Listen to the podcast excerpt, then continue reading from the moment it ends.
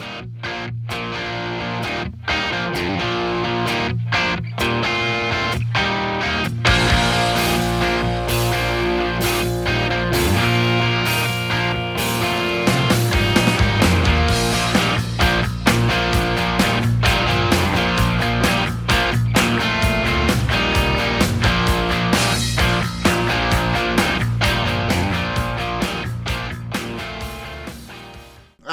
everybody, welcome back to the Woods Cast. I am Justin, coming to you from Chicagoland, and this is a podcast where two dudes are total brothers, have three drinks to make us feel okay, then have three more just for good measure, and shout about the shit that's bothering us out in the news. With me, per the usual, is my brother Shay. What's going on, Shay? I'm a 30 something white guy and I've got opinions, God damn it! Right. We will do this podcast until Tucker Carlson dies because his his shitty hot takes can't be the only white dudes out there Yeah, coming up with shitty hot takes. Um, we're never gonna make as much money as that fucker, but god damn it, he's so bad too. Oh, he's so, so bad at what he does. But whatever. Um, so uh, Shay, I guess you're settled into home ownership. Uh, Mm-hmm. You're uh, thoroughly frustrated with all the things you said were turnkey and have to fix now. Yes, 100%. Yeah, yeah. It's always Uh, I can see one, two, three, four outlets of the five in my kitchen don't currently work. There and they worked last week. I have no idea what happened. Uh, I learned when I when we bought our first home that all of the electrical um, outlets were mislabeled. That's awesome. I learned that by turning off a breaker I thought was for the living room, going in there and using my hand to pull a uh, outlet out and getting a very good vibration from it. Zap! Like it didn't hit me hard enough to hurt, but like my fingers started to vibrate, and I was like, "Well, that's not good. That's not how that's supposed to work. No, no, no, no, no. That's not so. You know. So no, that's that's that's always good. And and someday you'll be able to pawn off those uh, bullshit things on some other asshole. Oh, I can't wait. Yeah. You'll get him to pay you money, and you'll be like, "I wonder if you found all that shit that I uh, I duct tape in the ceiling." Yeah, absolutely. Yeah. Um, all right. Uh, we are recording this. What the hell's today? Today is Monday, April 11th. Been a while since we've done this, but um, I think you traveled for work, and then I traveled for work, and then I was busy. We we had a lot of video games to play. I guess is what we should say. That yeah. Well, let me tell you. what You know what I learned um, because it's it's it's this you know it's a new experience to me. I'm flying to different cities. I'm I'm I'm visiting different vendors and things like that. You know, kissing butts and getting my butt kissed. Uh, Right. But if you if you want to know what it's like to be in the movie Escape from New York, go to downtown Portland, Oregon. I have never seen a city in a worse state than that fucking city. it's so bad. I spent some time Fun in town, Baltimore. It was pretty. Oh, Uh, dude. Yeah. pretty touch and go. There's um the thing that cracked me up about Baltimore, which they have a, a crazy homeless homeless problem and crime. That's Portland's problem. crime is pretty bad too. And they had these little, they look like gumball machines, but they're machines. They're like, hey, please don't give money to the homeless. It makes them hang out. If you'll just put your money in this machine, we'll make sure they have places to sleep and eat and get them off the streets. So I was like, well, that's in one hand practical and also really, really fucking messed up. Yeah. You know, I'll be honest, based on what I know about government, I don't trust that that money's being used. No, I don't know. Oh, But, you know, makes me feel good. there have been studies after studies after studies that have proven that the best way to help the extremely impoverished is to just give them fucking money. Like Yeah. they know how to spend it better than you do. Like the mayor of Baltimore does not know how to get you know Joe Bob, um, you know Smith over here off the corner. He knows what he needs. You know, if he just has the you know funds, they they just over and over again spend like you find poor people and give them more money, they, they're better off. Just you know, just Yeah, little- it's got this weird thing where when you can eat, it's you feel yeah, better. Yeah, yeah. All right, so um, like I said, it's Monday, uh, f- uh, April 11th. Um, what are the numbers this week? We got quite a bit of numbers. I, I, I don't know what you're drinking, Shay. I've got beers in a can here like a goddamn pilgrim because the uh, the keg popped, and I said I'd get beer. Rachel said she'd get beer. Um, long story short, we have three cases of beer, and so I got to get through that before we get another keg. So if you hear some cans cracking, that's because I'm living in the 1800s. Yeah, I am. I'm drinking uh, just uh, amber right now from Asher Brewing Company. Nice. Uh, fine, fine organic ales. Uh, Chris Asher, feel free to sponsor the podcast and give me free beer if you want. Yep. Um, Yep. He won't. Uh, Well, but, he can uh, give yeah. you free beer, and I, if I can just have a free tab when I visit, we'll call it Mm. a wash. Yeah, that's fair. Yeah. Um. So yeah. So and and we we cover this so you know why we sound like assholes here in like forty minutes. But Mm-hmm. um, there you go. Um, What's part of it anyway? I know part of it. Yeah. Uh, okay, picking up. Okay, we are in the 446th day of the Biden administration. It has been 460 days since the last attempt to overthrow a free and fair election. Uh, we'll talk a little bit about that. Biden still has shitty poll numbers, but uh, just to make sure everybody is paying attention, Biden is, according to 538, Biden is one and a half percent points over where Donald Trump was at this time, and according to Gallup, he is uh, three three percent points above of Donald Trump. I love hearing that. Like, oh, yeah, Biden has the shittiest poll numbers. He should just resign. Well, Trump's were five points worse than this right now, Dick Dick Hole. So, um, what do you say about that? But they don't care about facts. So, um, it has been seven 761 days since we declared a um, global pandemic. It has been 3,926 days since George R. R. Martin's fat ass wrote a book. Um, that's never going to happen. And it, Oh no, he's never going to finish Yeah. that. And I think we've had this discussion before. How old is he now? oh, he's he's. I don't care how old he is. He's not in good health. He's just he's no, wise, well, I mean, he's not. tall. Well, when you're when you're his age and uh, you're not in good health, that's Right. an issue. I, I remember you talking about when um, he's 73.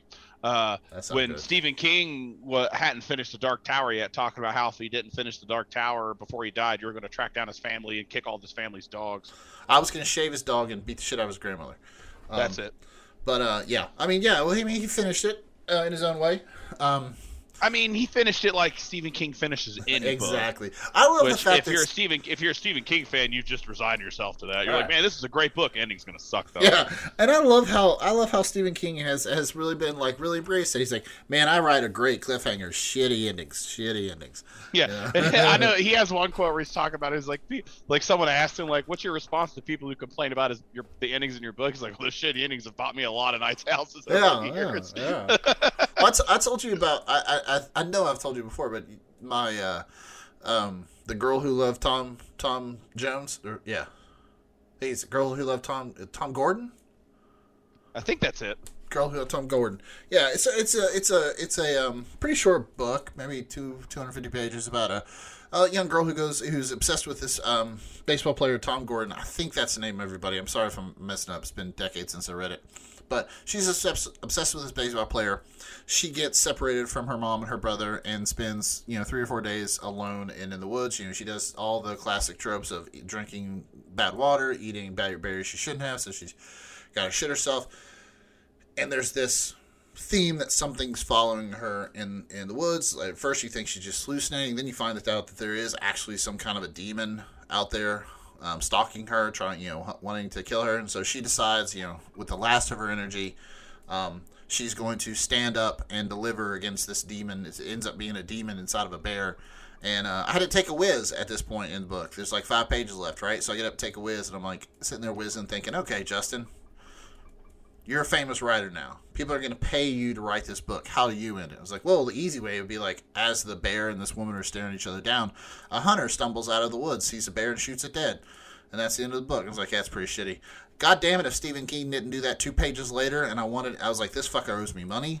He stole my idea. Um, what was uh the ending to the Outsider wasn't terrible. No. Like, but I mean, but didn't they basically just like hit the monster with a sack of hammers or something? Like, and they killed it. Like, but there was actual resolution. But it was that same kind of thing. Like, but I mean, fucking the stand Yeah. is like three thousand pages, and the whole story gets wrapped up in Just like goes- two, two paragraphs. Yeah, just Yeah. No. All right. Well, George R. R. Martin, you're on the. Well, even George R. R. Martin has even said like, yeah, I've gotten distracted by the show and da da da. Now he wants to start doing video games. Fucker. Right. just do what everybody else does. Pass it off to Brandon Sanderson, There you go. and he'll fix it. Okay, on this on on pretty much the same time frame, um, uh, Will Smith is not allowed back at the Oscars for three uh, three thousand six hundred fifty days. Uh, I don't give a shit about that shit was awesome. Um, and then finally, as always, uh, would like to um, would like to congratulate Rush Limbaugh on being clean and sober for 418 days. That joke's still funny because he's still dead. Yep. Oh. Man, we're gonna we're gonna fucking feel real bad if he ever comes back from the dead. Well, no, but Well, and the uh, the thing to talk about there is like somebody posted. Um, it was it wasn't on his year anniversary. It was like a year and a month later. Somebody posted they're like, "Hey, do you notice how you don't hear anything about Rush Limbaugh because he didn't do anything that fucking mattered? Like the second he died, everything he said just disappeared like a fart in the wind. Like it's pretty true because once his spot was replaced, nobody gave a shit about Rush Limbaugh. No, of course not. No. Um, all right. Uh, COVID nineteen woo fuckery. We have eighty two million. I'm sorry, eighty two point one million U.S. cases. We cracked the one million mark a while ago. Shay, one million twelve thousand one hundred fifty two deaths as of today. Uh, for those of you keeping track, that's 337 911s, or as we say here in the Woodscast, 253 kilo Benghazis. Um, vaccine rate is holding right at 65.8% for fully vaccinated in the U.S. Really like to see that get up to like 75%, but I think that's just hit the fucking wall. I think there's 40% of Americans that are going to believe it's a uh, um, some type of uh, gene editing death shot until they die of COVID. I guess I don't, I don't know what the fuck to tell them anymore. It's pretty pretty annoying, but uh, we had we did have in this past week we did have a big report on ivermectin. Now, Shay, you remember ivermectin was supposed to be the cure all for COVID. Mm-hmm. It was supposed to you take it early, you take it during, take it after. It's supposed to cure COVID. Blech, COVID. Um, so large clinical studies show that it had absolutely nothing to do with COVID. Did not do any positive or negative side effects in large scale trials, and all of those dickheads like Joe Rogan and the Weinstein brothers are still out there saying that if they'll just let you take ivermectin, COVID would go away, which is fantastic. I mean, I could have told you that right. about it not being a thing. Oh, I mean, we. If if everybody remembers back to, oh God, Shay, what the mid 2020, early 2020, um, there was some early data that showed that ivermectin could kill COVID in a test tube or you know in, in vitro in in a in a little sample, but you had to put so much ivermectin in there to kill COVID that you couldn't give it to a human that that dose. That dose of, of ivermectin would harm a human. So everybody's like, "See, it kills COVID." It's like, yeah, but it also kills people. You know, if you fill that test up with bleach too, it killed fuck COVID. But we can't drink bleach, so no matter how much Donald Trump wanted us to. Um, so that was where it really came like kicked off. Um, but I, will say one thing that I, I, noticed, and like everything in COVID seems to be going in the right direction right now. I mean, there's some cities where the COVID um, what's the new one B2A or something, um, the new Omicron variant is starting to spike up in cities, but we expected that. Um, if everybody will just stay vaccinated, we'll be we'll good to go. But uh, I was listening to the Doom podcast with Matt Bender, and he interviewed a Dr. Eric Osgood. Um, do you remember that frontline doctors group that was like super crazy when COVID was really uh, scaring the shit out of everybody? I think. The, um, Vaguely, they, yeah. Well, they had the one doctor who said that like people are having sex with demons and that's why they get cancer. Oh yeah, yeah, yeah, yeah, yeah. yeah. Well, this this Doctor Osgood was in involved with them, and he was like, "Hey, I'm gonna try everything we can possibly do to stop COVID because that's what I do as a doctor." He's like, "There's some evidence, not great evidence, that that ivermectin might work. Also, evidence it might not. So let's just go with it. If it's not gonna hurt my patients, let's just go with it and see what happens. And then as soon as the vaccines rolled out, he's like, all right, hot damn, everybody, let's do vaccines. And that group was like, no, no, no, vaccines are bad. We got to stay with ivermectin. He's like, y'all are idiots. And, and so he left. Like he, he dropped with him. But yeah, uh, Michael, uh, Michael, uh, Matt Bender at Doomed interviewed him, and he said one of the most one of the most interesting things that I hadn't heard about COVID. And um, if you've if you ever listened to people talk about ivermectin, they talk about how there's this like fifteen or twenty or fifty percent reduction in deaths and they say it they always say it came from a Brazilian study. Well, this Dr. Osgood was pointing out that yeah, it works because okay, in this in these Brazilian countries where they studied, there's this parasitic worm that everybody just fucking gets.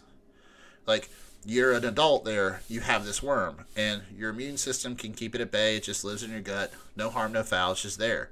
But if your immune system's compromised, aka like if you get COVID, that worm goes nuts and kills you very quickly. So people there were given out of ivermectin to kill the worm so that COVID didn't kill them. And they conflated that as a like 50% in, or drop in deaths. But like, we don't have that worm in the States. So there's no comparison.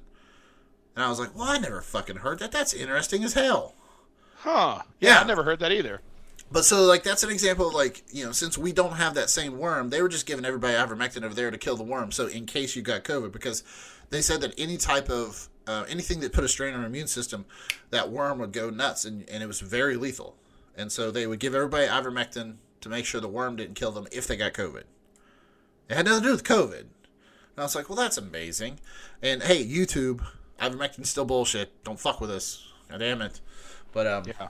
yeah, but that's that's an example of how you can take like a little factoid that the people in Brazil, half of them didn't die if they got ivermectin, and have absolutely no fucking connection to COVID or the ivermectin attacking COVID, but instead the ivermectin attacking a worm inside them, which is exactly what ivermectin's supposed to do. It's why it's used all over the you know the globe for that, so you don't have worms in your butt. And having worms in your butt does not sound great.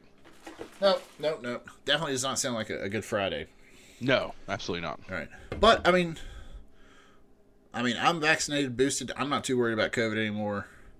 I mean, I plan on getting a booster maybe this fall. Are you able to? I mean, they're, they're saying everybody sh- will probably. That's, that's Well, no, I, well, I just I know they're saying the uh, the last thing I heard is the whoever is in charge of these things is like, yo, if you're old, get one, but younger Right. people don't need to. But are you- are you cons? No, you're not considered immunocompromised because you had a Nah. kidney removed. No, that's But I think I think I think it'll be much like the flu. We did. Yeah, I mean, well, eventually we'll get there with. The, well, it'll be once a year like the flu. Yeah. Well, I'll tell you what, man. If the Okay. government keeps paying for my shots, I'll fucking keep getting them. I have put way more questionable things into my bloodstream than those vaccines in my day, so that's totally fine. Well, Yeah, but I, I've said that before. I've got friends that won't get vaccinated, then I get I watch them do fucking line of cocaine off a trash can lid behind a bar. I'm like, all right, cool. I'll see where you're at. Yeah, I see you're an idiot. No, yeah, and um, I mean now that we have, I mean I remember before when the vaccines were scarce, we had produced, but now we got them falling out of our ass here. So you walk into a Walgreens and be like, "Yeah, I want a vaccine." They're like, "Okay, Yeah, there you go. yeah, here you go. Be ready to feel like shit in about twelve hours." Yep. The I, you know one of the best things about the COVID vaccine is it's just kind of accepted. You're going to feel like shit afterwards, which Uh-huh. most people do. And I mean, I had some soreness, but now every time, I, like the last time I got vaccinated, I was like, yeah, I got vaccinated yesterday. I can't work today, and I just fucking watch TV all day. I I don't get I really don't get sick that often, and so I I will be very honest. That level of like chills and fevers fever type symptoms just fucking wrecked me. I I was the biggest baby. I think I had the first, the very first shot I got, I felt really fucking bad. But I think that's from what my doctors told me. That's probably because I actually because I got it less than a month at well, about a month after I got over COVID. Right. So like that was like my second booster, which is the one that normally fucks Mhm. people up. Then everyone after that, I haven't felt too bad, except I was tired, and it, it really does feel like someone tried to rip my arm out of the socket. Yeah. That's the biggest thing. I get a lot of inflammation around that joint in my shoulder, but yeah, you know, You're not dead. That's true. I'm not dead. Did you hear about that guy that did like 90 of them? wasn't he? Yeah, wasn't he like he was like getting paid or something? Like I don't remember. he, yeah, he, yeah, he what was going in. was, he, he, he, he was on his like it. he was on like his 93rd COVID vaccine, and what he was doing is he was, I guess technically giving he was getting his COVID um vac- vaccination card full, like fully vaccinated, and then he'd sell that card to somebody else, and they'll get go get three more vaccinations, and he just kept doing That's this. fucking hysterical. Right, and so I mean, all- I wonder, huh? I wonder how that feel. I guess after a certain point, you probably don't even feel it. Well, I mean, in, in the article they said, now clearly we have no idea what the long term um, health effects will be. It's like, yeah, of course, he's not dead. All the fuckers on on uh, all the fuckers I know that are telling me on Facebook that the third the third COVID jab would uh, would kill me. This guy's got ninety three of them. He's walking around. He's over. He's, Yeah. he's walking around. He's slinging fake COVID cards. He's doing okay. You know, it's not right, but I respect the hustle. I, did, I know. I know. I, I, It's I like, got- dude, you got, you know, it's like that's fucked up. But like, there's part of me that's like, well, you shouldn't do that. But then there's another part of me that's like, this guy gets it. This guy gets it. that's a damn That's good that is idea. ca- that is capitalism at its purest form, is what Oh, that yeah. is. Yeah. Right. Hey, listen, I saw demand, I supplied. What do you want me to do? There you go. Um, well, speaking of capitalism and supply and demand, have you looked into and or heard anything about Donald Trump's new Twitter killer, Truth Oh, Social? dude, I you know I you know I kind of go in and out of I go through phases where like I pay really close attention to what's going on, and then I kind of drift off, and I either only talk to you about it, or I might you know now I've come back around, so I'm like every morning I get up and I check the Associated Press to see how shitty the world is and all that stuff. But uh, the answer to that question is yes. I when I heard he was going to launch that, I was like, this is going to be awesome because honestly, my whole plan was to register and get on there and try to talk to crazy people, but I was never able to get it to fucking work. Exactly. And apparently neither was anybody else. Exactly. So the Woods like the guy, the CEO of that company took it off his resume. oh yeah, yeah, and and so So for those of you not in the know, because probably you haven't heard about Truth Social because it's a flaming shit pile of a disaster, is that Donald Trump was kicked off of, of Donald Trump was kicked off of Twitter back in um, 2020 after after the January 6th riot, insurrection, whatever you want to call it. Um, because he, you know, quote unquote, inflamed those tensions, Twitter was like, "You can't have this," so kicked him off they are trying to say that that is censorship, but anybody with half an ass knows that the First Amendment only um, only applies to the government censoring you, not Yes. not companies.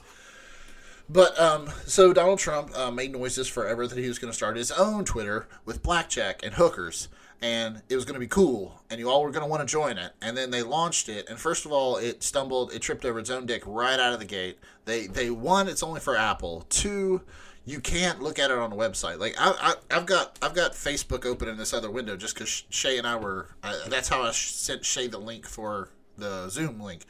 I sent it to him a messenger. Like, I got Facebook open right here. You can look at that shit on a website. There is no truth social website, which is fucking amazing that they haven't done that yet. Um, also, it's like I said, it's just for Apple. Android users can't get it. And if you do sign up for it, like let's just say, Shay, Shay you don't have an Apple, do you? You have an Android, right? Hell no. Yeah, no, I've got an Android. Right. See, Shay and I couldn't be on it either. Anyway, I was gonna hop on because um, the Woodscast is on all kinds of that dumb shit, just so I can get on there, like Shay said, talk to crazy people. Um, but yeah, you just can't get on it.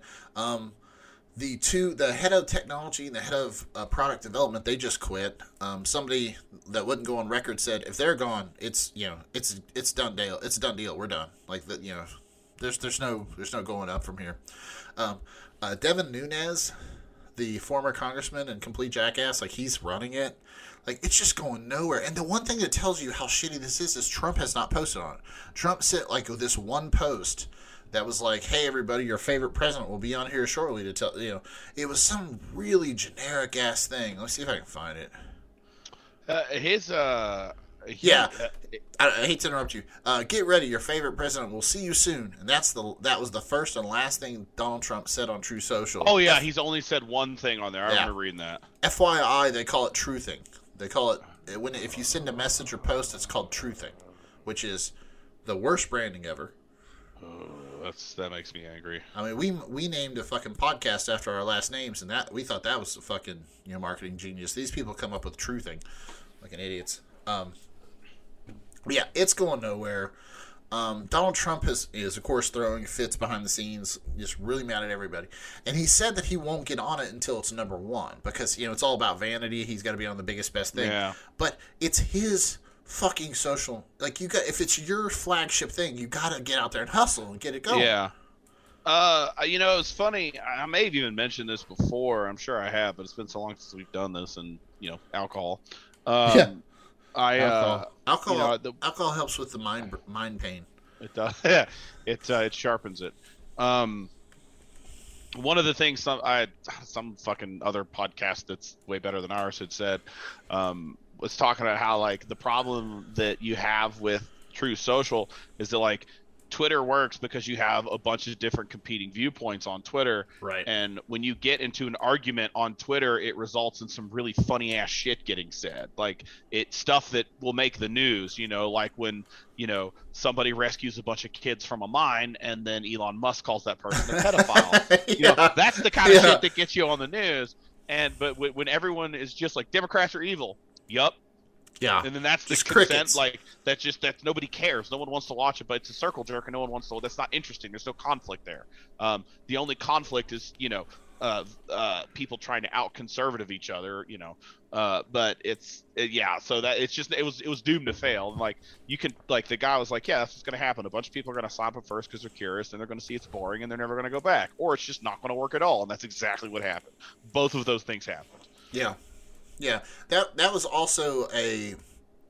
Not only is that spot on to what happened to Truth Social, but everybody could see it coming because it's what happened to the three preceding alt right social media. So like when and a bunch of his businesses and casinos Right, didn't yeah. work out either. So yeah. it's fun to run down the list of things that Donald Trump has slapped his name on and they have just gone right down the shitter, just gone tits up. well, okay. So what are the other ones? There was uh There's a vineyard, there are Trump steaks, which I think. oh no, I mean other social media platforms. Oh, There was well, you got Telegram, you've got Gab, Telegram, Gab. yeah, Gab, Telegram. Telegram is the one that as I I. I I tried. I got on and was trying to talk to like Mark DeSantis or something on there, and and it just never went anywhere because it's like Telegram is It's the one posting. that basically yeah, but it's also act. It acts like parts of it act like a almost like a big chat room or whatever where they Uh-huh. just throw messages out to you and you can comment on it, but it's not. Yeah, it's not good. Yeah. So, Parler, so yeah. this this all this all came from Twitter's um, crackdown of basically white nationalism and, and Nazi anti-Semitic groups in Facebook and YouTube. When they started cracking down and kicking these people off their platforms, they created their own platforms. Telegram was the first one. So, like, if you were a soft Nazi and got kicked off Facebook, you went to Telegram. And I did the same thing, Chad. Got on hoping to tell Milo Yiannopoulos how much of a, a, a knob he was. And um, but you couldn't really interact directly with them. You could just read the shit they were posting Yes. and back and forth. Um, no, I mean I'm not saying that there was any back and forth with Trump on Twitter. Like he would post what he wanted to post, he'd retweet what he wanted to tweet, and I guarantee you he didn't read a fucking word else that was on Twitter. Um, but uh, so yeah, you get you're soft Nazi, you get your, your little Nazi muffin, you get kicked off Twitter, you go to Telegram. Um, I hopped up there for trying to talk to Milo Yiannopoulos and tell him his book was terrible. And I found like when I hopped on there, like, hey, do you want to talk to your friends uh, John Maddie and Katie Maddie? I'm like, hey guys, why, why are you on the Nazi website? I know Yeah. I'm here. Yeah. And uh, I was like, all right, well, that's not a big deal. Um, but uh, they they said they used it to they just used it as a different messenger. And I was like, all right, that'll work. And um, but then after everybody and and so each one of these new um social medias will say like we are the freest speech, and then they realize real quick that if there are no guardrails, shit will happen on there that'll make Hitler blush. Yeah. like, whoa. And then Yeah. so you know, so every they start having to like throw in some blocks, and then that that's when people are like, well, this isn't free anymore, and they hop to the next thing. So like we went Telegram, and then I think we went Gab, and then I think Parler. I don't think Parler went fucking anywhere. Gab is still around, but that guy is just a toad. Like he is his his whole shit sucks. Like whenever um me uh, media and like um uh, Silicon Valley people start critiquing these things, they're like Gab doesn't even work. Like me shouting into a tin can works better than fucking Gab. And I was like, and then there's Gettr, and Gettr seems to be the one that's taking getting a little bit more traction now, but that one's also sputtering to nowhere. Um, I don't think I've heard of that one. yeah, Gettr's the one that's done by one of Trump's old aides, like something Miller. And Stephen um, Miller. Nah, not him. It's a different one. But yeah, but they, they all have the same problem you, you were talking about, Shay. They get on there and there's no liberals to fight with. Yeah. And I'm saying that as a man that was once invited to a cookout just so we could argue politics. Like I was sitting around my house on a Saturday, and like a friend of friend a friend of a friend that I'd you know gone to a bunch of parties with, he was like, "Hey Woods, I, I'm at a cookout just down the street from your house. You want to come by?" I'm like, "Well, I got some stuff to do, but you know, I mean, you can probably come by later." He's like, "Yeah, because like we're all sitting here, we want to talk politics, but there aren't any Democrats here for us to argue with. We're just, we're just agreeing with each other." It's like, "I'll be right the fuck down." Yeah, I'll see you there in a minute. Oh yeah, You bunch of It's like- fucking idiots. yeah, a bunch of idiots. Um, but yeah, so I mean, it's just funny, and and I, I want to see if Donald Trump is just going to let it, you know, fizzle out, or if he really will throw some his his. Oh no, he's gonna fizzle out. yeah, I, I, I just mean, don't, at this point, I just don't he- see him putting in the effort. Yeah, well, I would have thought he would uh he would try to do something with it because he needs some sort of outlet for when he runs for re-election in 2024. Right. Because he's not going to get to use fucking Twitter. So, Well, that's that's the other question that's hanging out there like a, a, a slow pitch softball, and that's if he runs again, there would be a good, there would be a enough of an argument that hey, it's a disadvantage to him because he's not on Twitter as a presidential candidate. Like if he runs against the nomination, there will be so much pressure on Twitter to put him back on Twitter. But then also, I would be like they don't like, fucking have to though. Exactly, exactly. They don't have to. And this whole thing with Elon Musk gonna get on the board, then not He's get on the board. Yeah, he's He, not. yeah, he turned it down. Yeah, because they probably had some like rules like, hey, you can't say shit like this on our platform. He'd be like, well, that's all I do is I say shit on your platform. Yeah. Well, I mean, I think too is like, what does he give a fuck? All right, Like, right. like, yeah, like that. That that's gotta be like, one of the best parts about being the richest man on the planet is like you can't be on our board. Okay, fuck you. you know, go suck it. You know, he's got Right. like 85 million followers or some bullshit. Yeah. And uh, just as a side note, working in the industry that I work at, we have a lot of like a lot of people that work for us used to work for SpaceX. So I have a lot of people that will give me these hilarious firsthand anecdotes of interacting with him and what a fucking asshole he is. But I think my favorite one is one of uh, the people I work with was in the assembly uh, area of SpaceX, and Elon walked through because it's his company. Mm-hmm. He and he's Elon Musk. You know who he is. He didn't have any of his ID badge or anything, and she intentionally stopped him and called security on Elon Musk in his own company because he did not have a badge. Nice. And, and and and I was like, ah, that's the best. yeah. He he didn't think it was funny, but Oh, I can imagine. But like, I remember when Elon Elon Musk was beginning to get traction as a you know a tech bro, and I heard about what he wanted to do, and I was like, okay, that's cool, but other people have done that, and they're like, what are you talking about? I was like, I mean, I just know that there's been people throwing these ideas against the wall for a while now. No big deal. Like you know, if he wants to do it, great. And so then I looked him up, and I was like, oh, so he went to grad school for. He's one of these dicks that went to grad school for a couple of weeks, and like, oh, I don't need this. I'm smart enough as it is. And then just well, went- it, it also doesn't hurt if your parent if you're born rich and your parents buy you an emerald mine. yeah, if you have an emerald mine in your back pocket, that helps. That helps too. Um, yeah.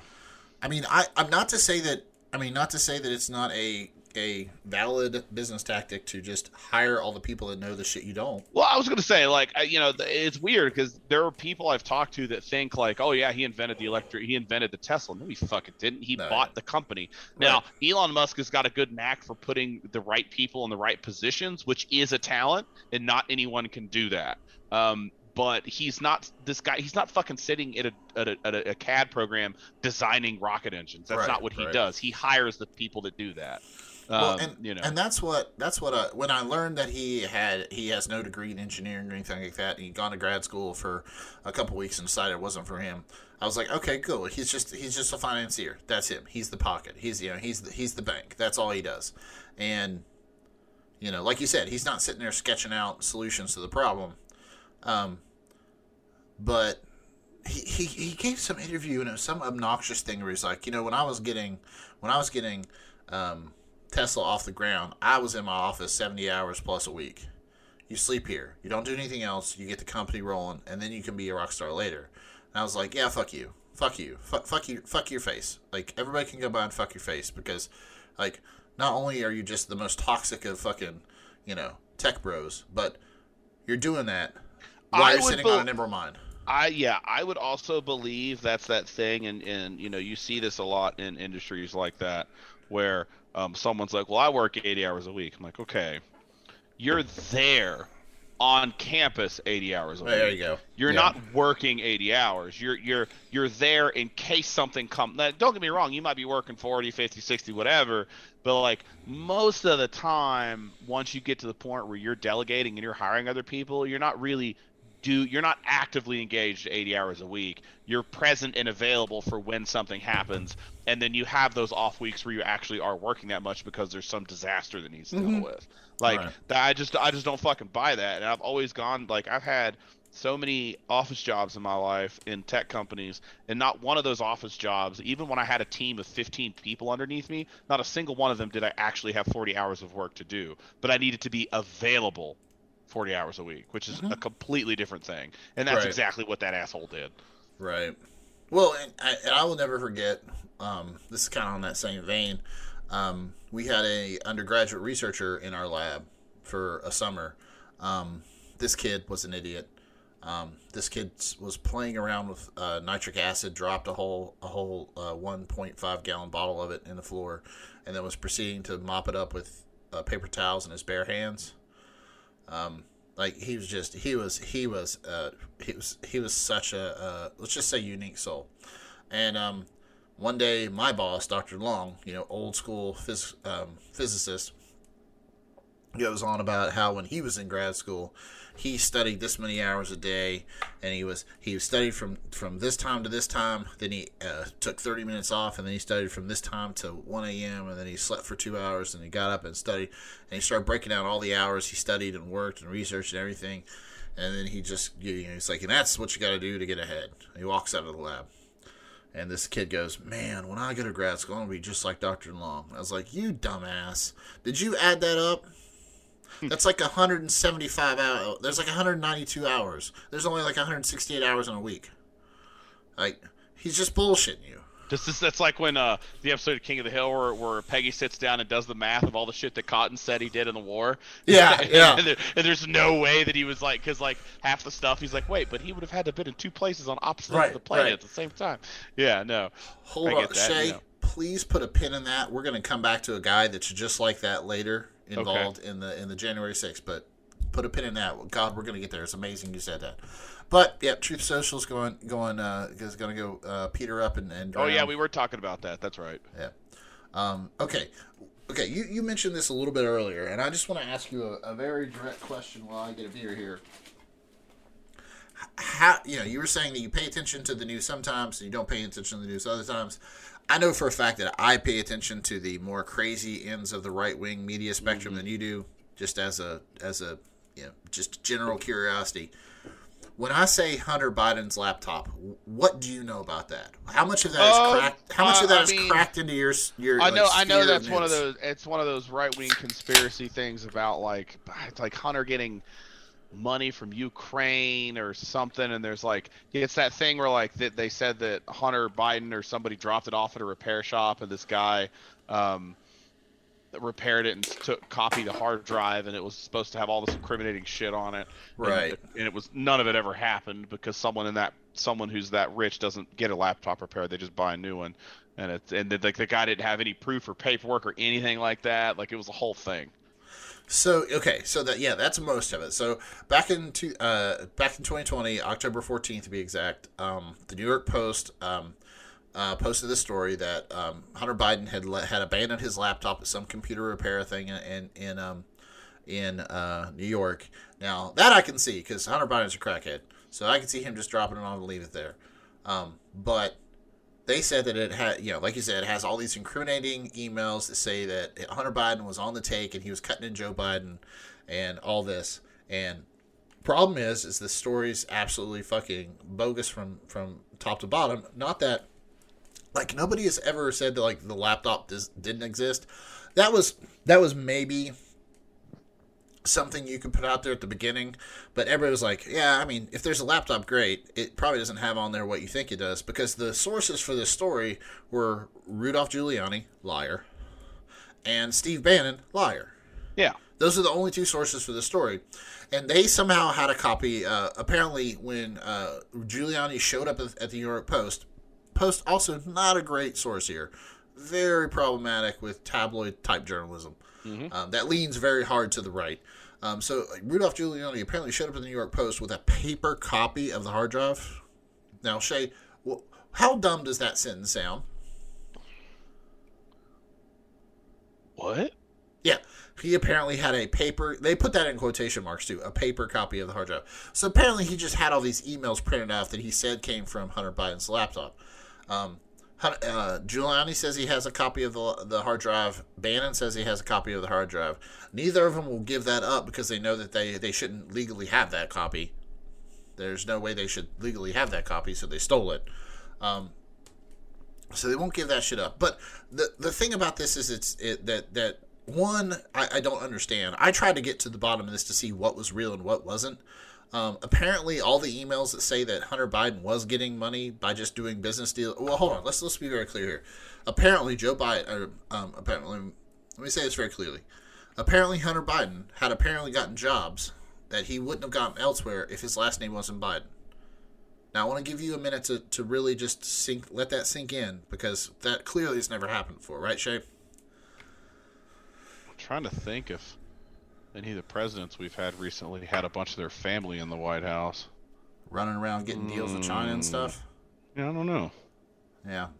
So yeah, so, okay. So nepotism, trading on your your your very famous dad's. Well, let's name. be clear. That's not just a Trump thing. That's just a thing in general. Yeah, it's a thing. I mean, okay, so okay, so Hunter Biden did that, whatever. But they they were saying that all these emails said that Joe Biden was on the take too.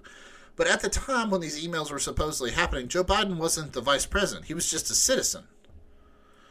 So, okay, but they still can't prove that. They just say it. Like they don't show anybody the emails. They just say that in the stories they're just like emails now tell us. It's like, okay, all right.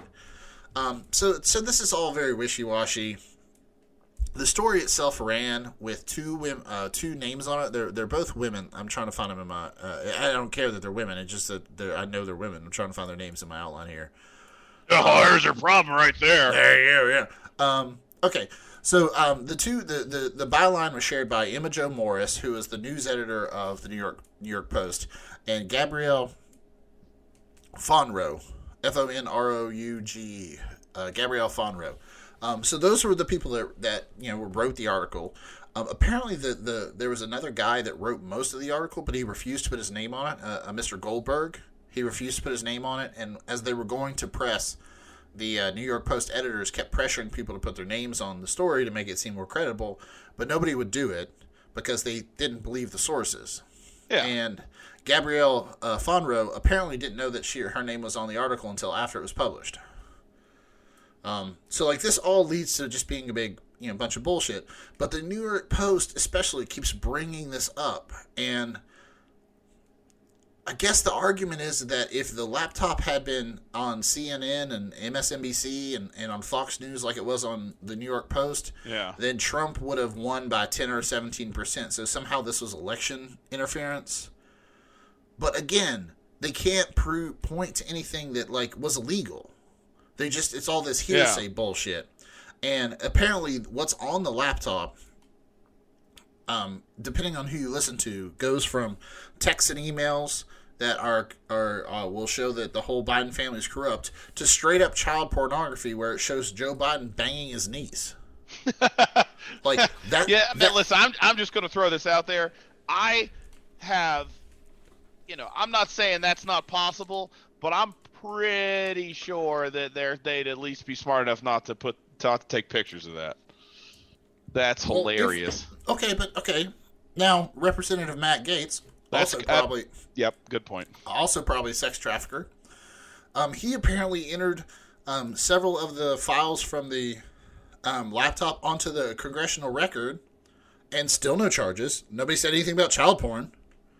Like, it's just this really weird black box where all these conservative shitbags are just like projecting what they think the Democrats are doing into the laptop. Yeah. Well, I mean, But- and then well, the new the new thing for conservatives is to call everybody a pedophile that they don't Right. agree with. But yeah, so so like I, I've got a buddy who shares every time the New York Post talks about this, he shares it. I'm like, again, New York Post, shitty fucking source.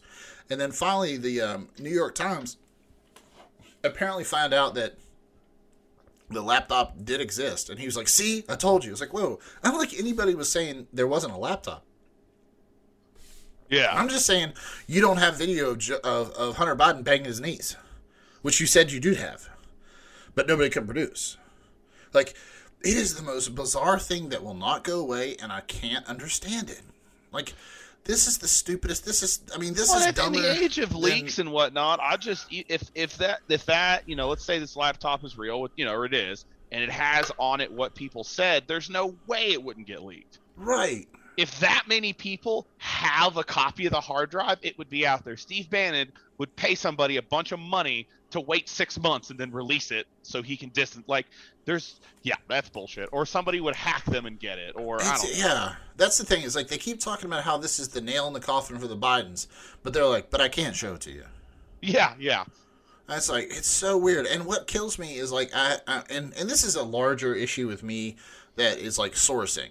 Like I have a friend that will do nothing but share the New York Post stories about this, and everybody else is like, "This doesn't matter. This is stupid." And he's like, "See, they won't pay attention to it, but the New York Post will." I was like, "Maybe it's because it's stupid. Maybe because Yeah, everybody else maybe is because right." those guys are idiots. Yeah. Yeah, like, and then when he's like, like he, uh, my buddy, you, if is- you can't point to the stupidest guy in the room, guess what? yeah, It's Yeah. you. well, and And like the other thing that he it kills me is like he he loves to do like um, opinion pieces in re- like very Republican. Like he'll do an he'll like share an opinion piece from like the Daily Caller. Be like, see, Yeah. Biden sucks. I'm like, it's an opinion piece by fucking yeah. It's like, come on, guys. Like, there's all I can only share the the media um, viability chart so many times before you guys realize that you need to get the sources from the top. You know. Well, I just I love it when people share opinion pieces and act like it's like someone's like busted Right. out some huge. I'm like, dude, like this has literally the same viability that me saying this does. Like this is Right. just some guy saying like these are the reasons I don't like this guy, which is which is fine. It's out there, but that doesn't prove your point. It just proves that somebody agrees with you. I mean, it's it's about as credible as when grandmother or granny used to tell us we were handsome. It Oh, happened. No, no, she's right. It happened, but you know, yeah. So anyway, I, like I, I'm watching the story and like, okay, if if it's right, you know, like like everything else, fucking indict him, indict Biden, indict Hunter Biden, Yeah. invite Hillary, indict Hill, uh, don't- invite her, indict Hillary Clinton. I don't give a shit. But like, all you guys do is whip yourselves up into some frenzy that they should be, you know, hung on the side of the Pentagon. And then when it doesn't happen, you're like, see, everybody's against us. Like, no, you just had shitty ideas and they didn't go anywhere. Ah. Because they were stupid. Well, speaking of shitty ideas, let's talk about the January 6 protesters. Yep. Or I'm sorry, patriots. Slip of the tongue. Um, now this will this will uh, this will fishtail into the last uh, object we need to talk about, which is how uh, how shitty of a uh, month a year my boy Alex Jones is having. But um, so we have some new text messages for that the January 6th committee has apparently gotten. And I think we're over 700. Like, we're starting to get convictions now. There were 700 people charged with the insurrection on January 6th. Now we're starting to get people, um, everybody who pled out, pled out. Now we're starting to start to get some convictions. People are going in there thinking they're going to have their day in court and that they're going to win because there isn't, you know, gold fringe around the, you know, it's not really admiral court or maritime admiral law, whatever bullshit, some some sovereign citizen bullshit they believe.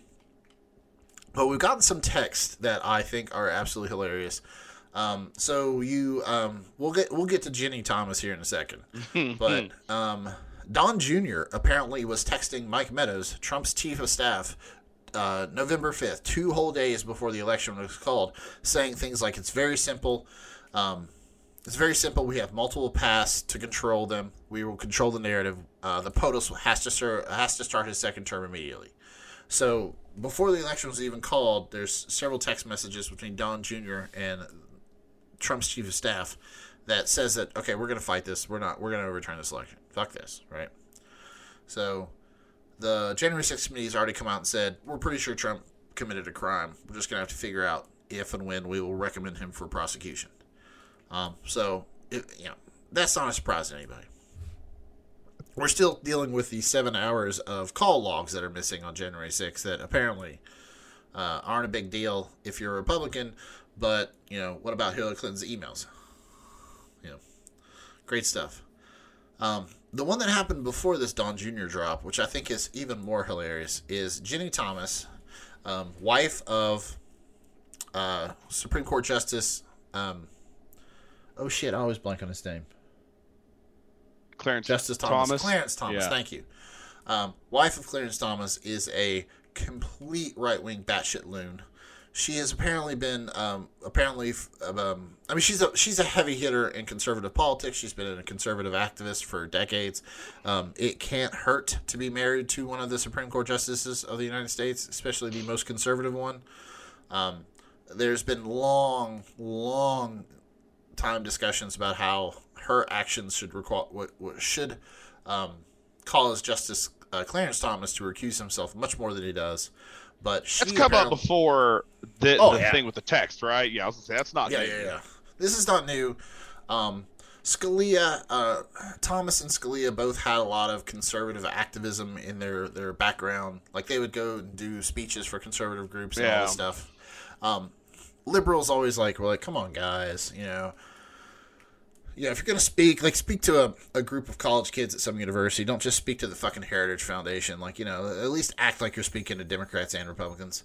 Um, but uh, it wasn't until this shit came up that everybody was like, "All right, dude, you're really fucking up here." Because apparently, uh, Ginni Thomas has been texting Mark Meadows again, Trump's chief of staff at the time, about how like they've got to overturn the election. Shit like uh, this is the fight of good versus evil. Always looks uh, evil always looks to the victor until the king of king triumphs. Do not go weary. Do not grow weary in well doing. Um, the fight continues. I have staked my career on it. Um, well, at least my time in DC on it. Um, so she sent Mark Meadows a bunch of these these texts, just saying like, you know, we got to overturn it. You, you can't let Trump leave the White House until the army that is going to come and help him is at his back and all this stuff. But one of the things she did was she sent Mark Meadows a video of a guy named Steve Pieczenik. Now, do you know who Steve Pieczenik is? Uh, I don't. I don't think. Steve Pieczenik is a complete Infowars loon who is, like you said before, you know how uh, Tom uh, um, Hank Hill's dad said he did all this stuff in World War Yeah. II? Steve Pieczenik says that he got his PhD in psychology while he was be- doing an MD uh, in medicine at Harvard while he was working at the State Department. Oh, All of these things happened at the same time. But uh, St- uh, Steve Pieczenik says that um, they all of the ballots were. Um, now I'm going to be very clear here, Shay. Quantum watermarked. Oh man. Okay, first of all, real quick, we can talk about this later, but um, uh, there, you know, I'm sure you saw there was uh, some some nerds in a lab somewhere said that the Higgs boson or something's heavier than it should be, and Right. there, yeah, that also. But anyway, in that interview, he uses the term quantum froth, and that's my favorite fucking thing in the world Yeah. now. But anyway, continue. Well, Steve Pieczenik is a longtime Infowars stooge, and he is always just spouting a bunch of bullshit. And Steve Pieczenik says that Donald Trump threw the election on purpose because all of the ballots had a quantum watermark on it. Therefore, they could be tracked where they were at any given time on the planet Earth, so they knew who had them, who filled out the fake ones, and how all this went. And Really? this this is a video that Ginni Thomas, wife to Clarence Thomas, Justice of the Supreme Court, sent to um, the Chief of Staff of the President of the United States. Now, this is Steve. Pieczenik- This is Steve Pieczenik talking on um, Owen Schroyer's show on um, Infowars, uh, the War Room. So just, I'm just gonna play a, a minute or two of this so you can hear him say this in real time. Also, nice Hawaiian Okay. shirt there, Steve. What's happening now? Hey, let's not knock I a good couldn't Hawaiian shirt. on the Alex Jones show last night was I was not given the permission that I needed to in order to say what I'm about to say now. I do not, Not work true. for the federal government. I'm not paid by them. Let me just say again what I said in 2016. There are honorable members of our intelligence, military, and civilian community in the government who understood exactly. I also would like to say that I know for a fact that Steve can't work his computer himself. There's multiple instances where his wife has to come in and get the feed going for him. Love it. Yeah, that's great. in the democratic machinery is, was, and will be. This is really a sting operation. There. Contrary to what everybody else said, Trump knew this was happening. Eric knew this was happening and warned the public. I knew this was happening. However, I could not say anything about it. What Liar. happened was we marked, watermarked every ballot with what's called the QFS blockchain encryption code. In other words, we know pretty well where every ballot is, where it went, and who has it. So this is not a stolen election. On the contrary, we reversed the entire game of war along the lines of Sun Tzu, the art of war. What? And Trump was brilliant and Yup. still is brilliant at it. The reason he hasn't been seen, and Alex correctly said, Oh, I haven't seen him in several days. Well, in the art of the war, you pull back, allow your enemy to make all the mistakes that they are making, Like win the election. manipulate the situation, expose them, and then come in for the final killing. And that's what's happening now. None of this was unexpected. All of this was expected. All of this is part of the sting operation we're running. And let me tell you that 48 hours ago, not only did we put markers on those ballots, but I can say now, with the permission of people in the intelligence community and elsewhere, Liar. that we have sent out thousands and thousands of National Guards to 12 different states Washington, Delaware, That didn't happen. Texas, Arizona, Alabama, and everywhere. Shit, do you remember so the National now Guard you being have to consider and Yeah. rethink what this is really about. The genius of Trump is that he is able to pull back at any point and manipulate the opponent without the opponent ever realizing. He has said repeatedly, hashtag steal the vote. That's exactly what he has said for months. Then he made a very clear implication. He said, I will use common sense or my intelligence, i.e., both literal and figurative intelligence. And those of us in the intelligence community, be it who they are, again, what I said in 2016, when we exposed Oh, shut up! I'm not listening it's, to it's, it's just gibberish. Yeah, it's it's just word salad. Yeah. Um, that's Steve Pieczenik for you. It's just all this stuff. Now he has long been Alex Jones's, you know, um, prop in the, in that Steve Pieczenik did work at the State Department. He was an associate director or something at State Department. Um, he um, specialized in uh, hostage hostage negotiation tactics because he was a psychologist. yeah. But he ended up getting a bunch of people shot. Um, awesome. yeah, he got he got some people shot, and like so he bowed out gracefully, and now he just you know he um he just you know does what he does, but he goes on Infowars and gives Alex Jones credibility because Alex Jones be like, hey, this guy worked for the State Department, and he agrees with all the crazy batshit shit I say, so I can't be that wrong, right? And he's just such um he's actually the first person that got Alex Jones talking about Sandy Hook, which we'll talk about here shortly, but Really? yeah, he went on. He went on. Alex Jones was like, "Oh, this is all made up. This is fucking. This is such a fucking um, uh, false flag. They're we're they're gonna try to take it." Like he really like threw that little out- that out there, and Alex Jones picked up and ran with it and turned into the the what'll be the downfall of of um, of Infowars. But Knowledge Fight has uh, one of my favorite. Paul, uh, um, let's see what number this is. Excuse me. Um, Knowledge Fight number three forty has they that's it's an episode just all about Steve. It's the title of the episode, and they just go from go from Steve's bio and track down all the ways he's full of shit.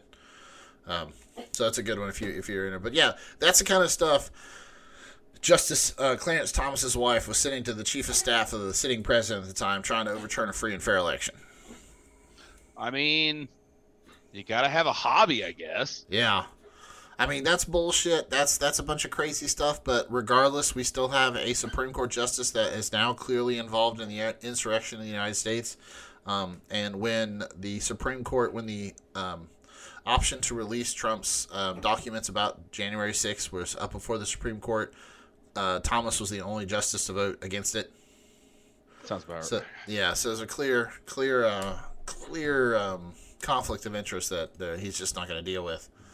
Um, but yeah, that's a that's a thing, and that's going to go.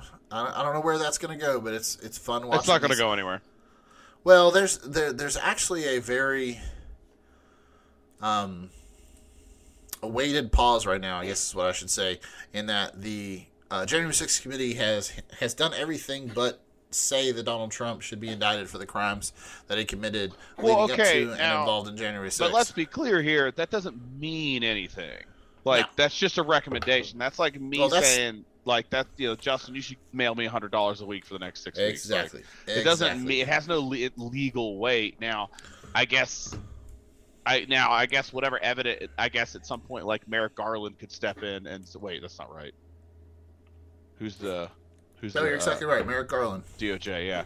Um, uh, so the January 6th committee would recommend to Merrick Garland that and they would hand over that evidence, and There then he go. would then it would be his discretion. It's what so like, Very but I, I, keep, I keep seeing people like, man, I can't wait till the committee set, uh, indicts Donald Trump's like that's not how that works. No. Like you you no. But anyway, sorry, Well, yeah, but that, and there- just wanted there's to, I just wanted to make that clear. No, no, very true, very true. The the committee will not indict Donald Trump. They will recommend uh, they will recommend criminal indictment to the Department of Justice that will act or not act.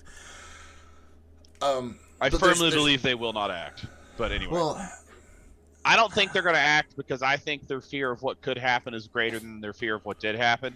Meaning that if they start doing that, the next time a fucking Republican president gets to, the next time there's a, a more conservative head of the Department of Justice, they're going to be worried about them doing that. Like it's just going to start a pattern of the party in power persecuting the party out of power, and I think they're more scared of that happening. Um, I'm not saying that's a good reason not to persecute him or, or prosecute him. I'm saying I think that's why they won't do anything because they don't want to set that precedent. They don't. No, nobody has the balls to be the guy to set that precedent. I, I, I will agree with you on a coin flip. I think On- it's a coin flip. Yeah, unless unless the the January 6th committee has some kind of unless they have some kind of like like the kind of evidence that you give to Merrick Garland and he objects is like I have to prosecute this. Like this Right. is so blatantly illegal. I have to do something. Right.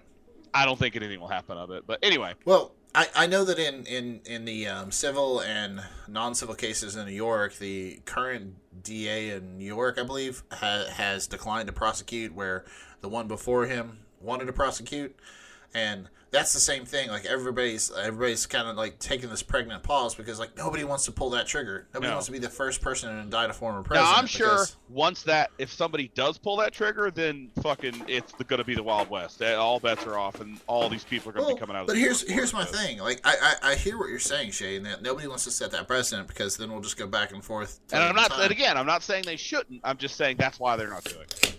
Right. But I hear friends be like, well, if we're going to indict Donald Trump, we should indict the Clintons. All right, have at it. What do you got? Let's go. Yeah, we, we got like like like they, they the way that they worship Donald Trump as a as a goddamn false idol is not the way I would say the vast majority of Democrats, quote unquote, No. the left, No. worship worship Biden or Like, you know the Clintons. well, it's that meme that's like, hey, look, hey, look, with that meme you see where it's the guy's like, hey, look, my guy won. Watch me not wear a hat and bumper hat bumper Yeah. stickers for the next four Right. years. Like right. th- that that is that is uh that's very true. That's a very like yeah. There's there's people like that. Uh, there's always people like that that are you know the super fan, but generally speaking, Democrats don't do that. That on the No. left they don't do that.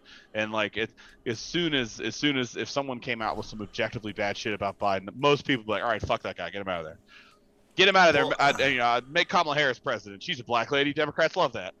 Yeah. Well, and, and, and one of the things that I, I hear a lot, they're like, well, you just voted for Biden because he's a Democrat. And I was like, no, because the other option was a guy who is a is a racist piece of shit. And they're like, oh, see, there you go.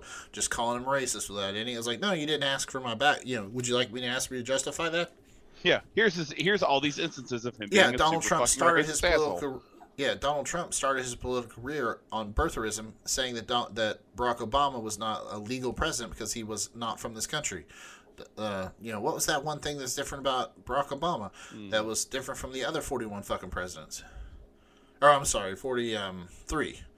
You know, like Donald Trump did racist shit to start his career. He's a racist, you know. And there's, I mean, and then like you know, I was talking to our buddy Corey, like all the way up to and including he tried to over, overthrow a free and fair election. Like there's all these different reasons I can give you that I would vote for uh, Joe Biden again over Donald Trump. All you got is, you know, Donald Trump's awesome. Like everybody else is a pedophile. Like you have just these completely irrational statements where I can give you like actual fucking numbers. Like right off the top of my head, uh, 6.9 million jobs have been created under Joe Biden. In the four years Donald Trump was president, we lost 3 million jobs. First president in history to go negative for an entire term. Now, did we have a global pandemic then? Yeah. But I thought he could fix anything. So that's on him. Yeah, exactly. I uh, He was the businessman. Yeah, he's. What did he yeah. say? Only I can fix it? Yep, only I can fix it. Although uh, it still doesn't matter. Uh, the fucking Democrats are going to get shellacked in the midterms. That is a very, very viable option. I w- will not panic until we have all of our um, No, I'm not. um, primaries out of the way because there's some really weird primaries. yeah, dude, right there's now. some weird shit. There's uh, uh, there is the Whatever the hell's happening in Ohio with JD Vance and that whole prim- that is insane. and again, it, it you know because I'm not a content creator and I'm just going to point to other podcasts that are better at this than me. Um, I think it was the I mean, Daily. let's just say that we're not taking anything off the top here, so let's help other people make money. Yeah, exactly. Um, I think it's the Daily. I don't know. Um, but anyway, they just interviewed some guy who was talking about how, like, yeah, things look like right now things look bad for the Democratic Party, and part of that is historical precedent precedent Right. that you know the first midterms after election that party loses you know seats whatever. Right. And, like, everybody's if it- like, "Fuck you, fuck you, my guy lost." yeah, All- exactly. That that's a thing. But the, the the map is more fair than it's ever been Right. previously, ironically, because the Democrats have finally started gerrymandering like the Republicans do. Know. Yeah. So like the, the net fairness is higher, but on a granular level, it's it's still not very representative Right. or fair. right right the, when when the when the when the um and now there's still like three or four court cases right now north carolina's one i can think of i think there's another one in georgia um uh everybody listening all 12 of you don't don't Yeah. hold me to this but i think they're Hi, mom. but yeah but I uh, hope she hey doesn't logan listen to this. um, but uh, but um, where was I saying? Oh no, there, there's still some maps out there that have been kicked up to the courts, and they're like, hey, this is this is really shitty. The Republicans drew a map that was just completely you know out of bounds, and the state legislatures and state supreme courts are like, come on, you can't do this. And so there, there's some maps that are getting kicked back, but. Um, after the, the 2020 census, Democrats were just like, "Holy shit, we're gonna get steamrolled." You know, Yeah. the, Repub- the Republicans are in power. They're gonna draw the maps. We're gonna get completely fucked. You know, proper fucked. And like you said, Democrats are like, all right, fuck it, we can play this game too. So like where um oh shit, I can't remember the two states. I, I want to say it was like in Pennsylvania, the Republicans were gonna like take two seats, and the Democrats in Illinois said, all right, fuck it, we'll create two seats. Yeah, Like suck it, you know, nerds. Yeah, like it, it's not in, it's not like it's not state to state that they're warring. It's like state versus state. Like okay, so uh, a completely democratically controlled state like Illinois is like, all right, fuck it, we'll just make up seats. If you're gonna take seats away from us in you know fucking North Carolina, we'll, we'll just put them back up here. You know. Yeah, suck it. And um, I yeah, can't it's say I it's- hate it's- it. it's- it's- honestly, yeah, it's- it's not interesting. great, but yeah, Well, as a scientist, I can tell you that you know we have uh, algorithms that can tell you the vote differential and how gerrymanders gerrymandered the district is. Virginia is one of the worst. Where I think the numbers I heard last time were Democrats won fifty five percent of the votes, but got like thirty five percent of the seats. yeah. Yeah, see, sh- hearing shit like that. hearing Yeah. set shit like that makes me not feel too bad. You know what I mean? Yeah, yeah, yeah. Mm, Yeah. Yeah. It's like when you hear that like some serial killer like got hit by a bus, you're like, man, that's unfortunate, but oh well. He did kill 15 boys. Yeah. You know, yeah. Hmm. You know, that's, All that's right. that thing. Like, look, like kind of like how when Rush Limbaugh died, I was like, hmm, Yeah. that's a shame. That is a shame. It's a shame I won't get to I won't I won't get to punch him myself. Yeah, right in his stupid fat face. Big fat face. Punch those pills Um, right out of his mouth. Right. I mean he wouldn't feel he's all hopped up on pills. That's true. Um all right, speaking of pulling the trigger on prosecutions, my boy Alex is getting the trigger pulled. uh, now this I actually have been following, and I saw that he offered all the families a hundred and twenty thousand dollars settlement, and they all told him to go fuck himself. they did. They were like, "You can cram this right up your pee hole." yeah, that was You go to hell. awesome. Okay, so I have done a pretty deep dive into this, mainly because I wanted to know what was really going on, and Yeah. um, because um, okay, so moral of the story is Sandy Hook happened, a unbelievably tragic shooting in the United States. Twenty six um, small children, grade school children, um, and some teachers were killed. And Alex Jones went on his radio, pro, you know, his transmission, um, and said it was a hoax. It was all done by crisis actors.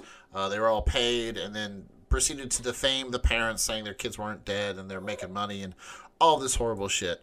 The Man, The- think, isn't it amazing that he like? Okay, so I know for a fact that if you, let's say you or I had a kid at Sandy Hook, and this happened, oh, I like would, I, Alex I would would, walk with I a limp forever. dude, I would just be cruising around his neighborhood until I saw him, and then I would get out, and I would gladly get it. I would just beat him within an inch of his life.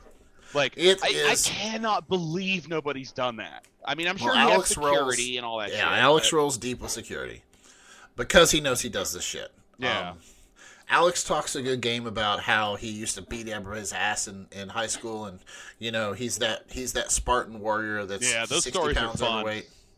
Well, you know he's he's that couch potato dad that has a Punisher sticker on his car. Mm-hmm. You know he might not be in shape at all, but you know when you get him mad, he sees red and he's just a killing machine, right? Yeah. Um, well, he, he talks like that a lot, but he, he rolls three deep with security wherever he goes. He's he's not gonna. You're not gonna get. You're not gonna get. Alex Jones is not gonna put himself in a position where you can fight him in a bar. That's what's No, but I just- because Like I just like I'm you know okay, and this is super fucked I mean, up. But like I- I know where you're coming from, like, Shay, He goes for a walk down persona. the street, and he's got a security with him, and you you're in your fucking Dodge Astro van. You're like, all right, fuck it, thump. Like, well, um, so, you know, the the Woods cast does not does not endorse killing Alex Jones with this is Astro satire. It's hypothetical. Satire. Um, Hypothetical. but like, I'm just amazed nobody's done that because grief is like such a powerful thing, and it's just, I- I, you know what I mean? Like, it's Well, let me just say that I'm not going to speak for the, the families of the, That's the Seneca kids, but I have to imagine that in those years right after that, they had so much more to worry about That's and true. deal with and That's sort true. through than that.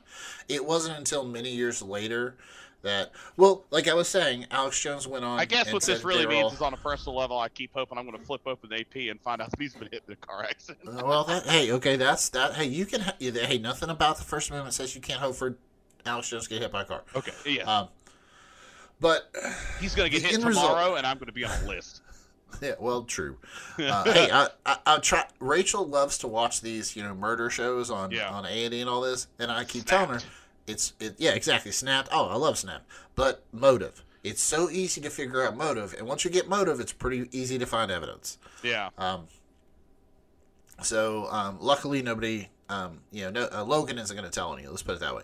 Um, um, but like I said, Alex defamed these family members, which okay, that's bad. But then what happened in the years following that is that all of Alex Jones's crazy um, friends and um, and fans would then harass the absolute shit out of these families, saying, you know, you lied. Why would you lie? You're such liars. You know, come to their houses. The one, the one, the one story that isn't even the most like problematic story, but it it just kind of killed me about how uh, entitled these people felt. It's like you know the the the Sandy Hook parents were confronted in public, like why are you lying? Why don't you tell Yeah. what what you, you know? They were confronted in public, and and sometimes violently. Um, but the one that really like stuck me was like one um, you know Sandy Hook truther was arrested because she was on uh, um, on the property of one of the Sandy Hook families, like looking through their windows. Like she just walked up to their house That's and started insane. just pressed her face against the window. Like she felt that that was that was okay for her to do. Like she was she was entitled enough to do that, you know. And so these families were terrorized, and they finally said, "Fuck it, we're going to sue Alex Jones." Alex Jones was sued. Now I'm going to say twice because I can find three listings for for lawsuits in Connecticut, and I can find three listings for lawsuits in Texas. I think either one of the lawsuits in Connecticut was dropped or merged with another lawsuit because now I can only find two. Um, I'm not a lawyer. I'm not good at this legal research because it's all just buzz, you know, bells and whistles to me. But so they were at least two um, Sandy Hook lawsuits for defamation. There were three lawsuits in Texas for def- defamation, and Alex Jones is staring down the barrel of two unrelated cases um, that don't relate to Ha- Sandy Hook. One case was a um, Mr. Gilmore.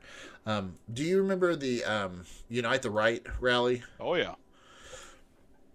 and the the car that um you know killed that poor lady Yes. the um the man who filmed that was named um Gilmore Brandon Gilmore if I believe and he filmed it and then Alex Jones said that he was a CIA plant and Gilmore is suing him um, that's why uh, Alex Jones knows to keep that name out of his mouth um, and then also um, uh, um, Fontaine during the Parkland shooting. Yes. Um, Alex Jones and his crew um, took a man. Um, um, oh man, I think his name is Adrian Fontaine. I I could know be- I know who you're talking about. I I could be messing. Up, I could be messing up the first uh, first name. I don't have it right in front of me. My computer's going super slow. Um, but yes, uh, Mr. Fontaine. They took Mr. Fontaine's picture. Somebody put it up on Reddit. Somebody just put this guy's picture up on Reddit. Jimmy, all right? He's coughing and, and, and farting. Nice.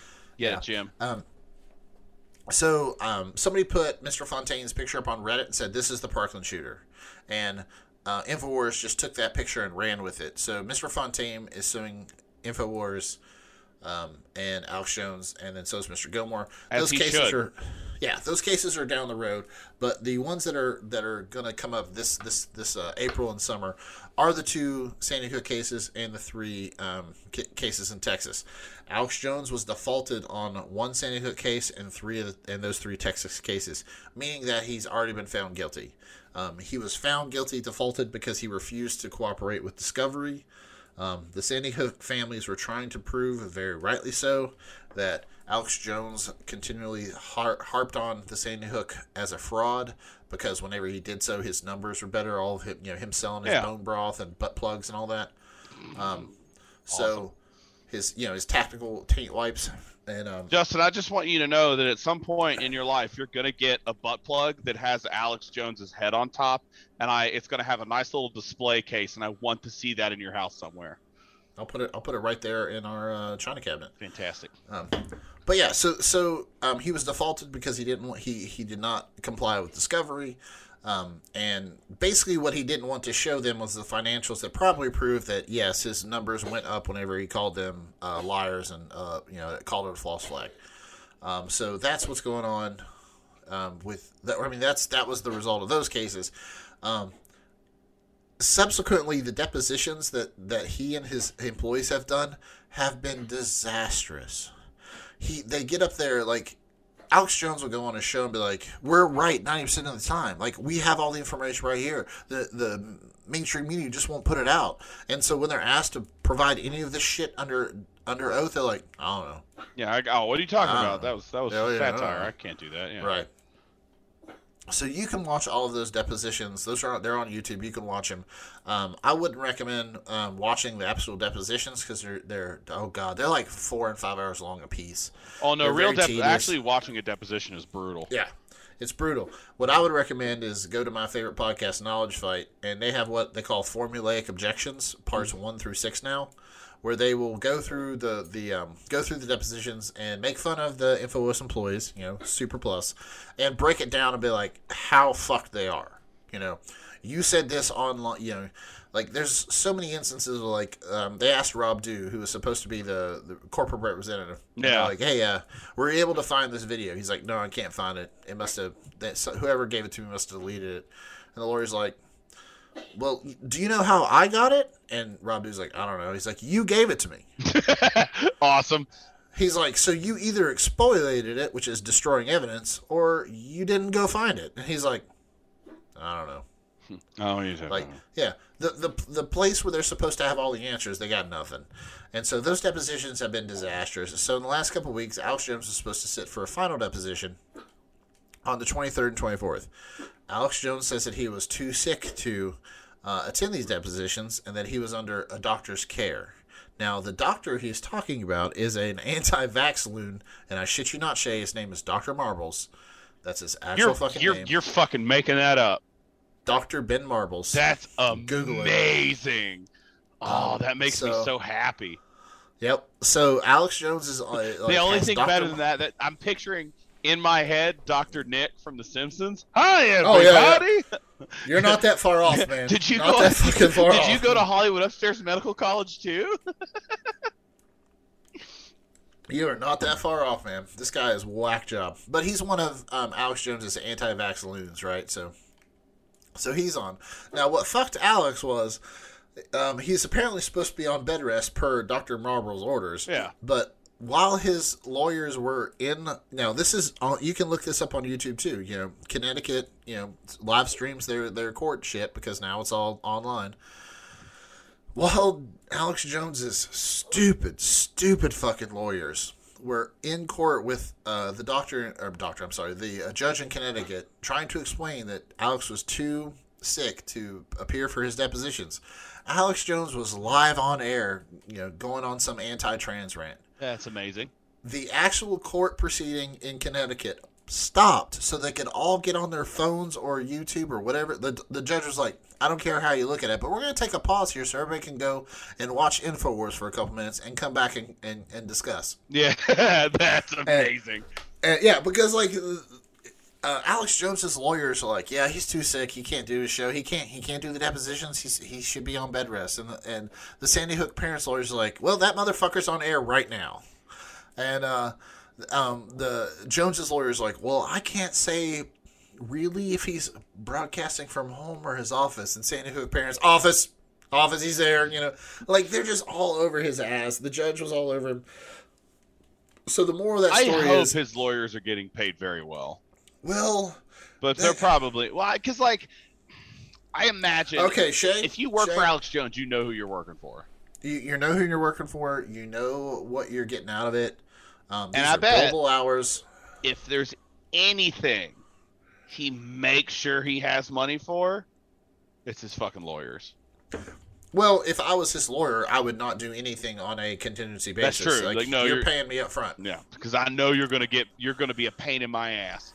Right. Now, put a pin in that, Shay. We'll, we're going to circle back to that little thing about who's paying who. Um, but, like I said, Alex Jones. Oh.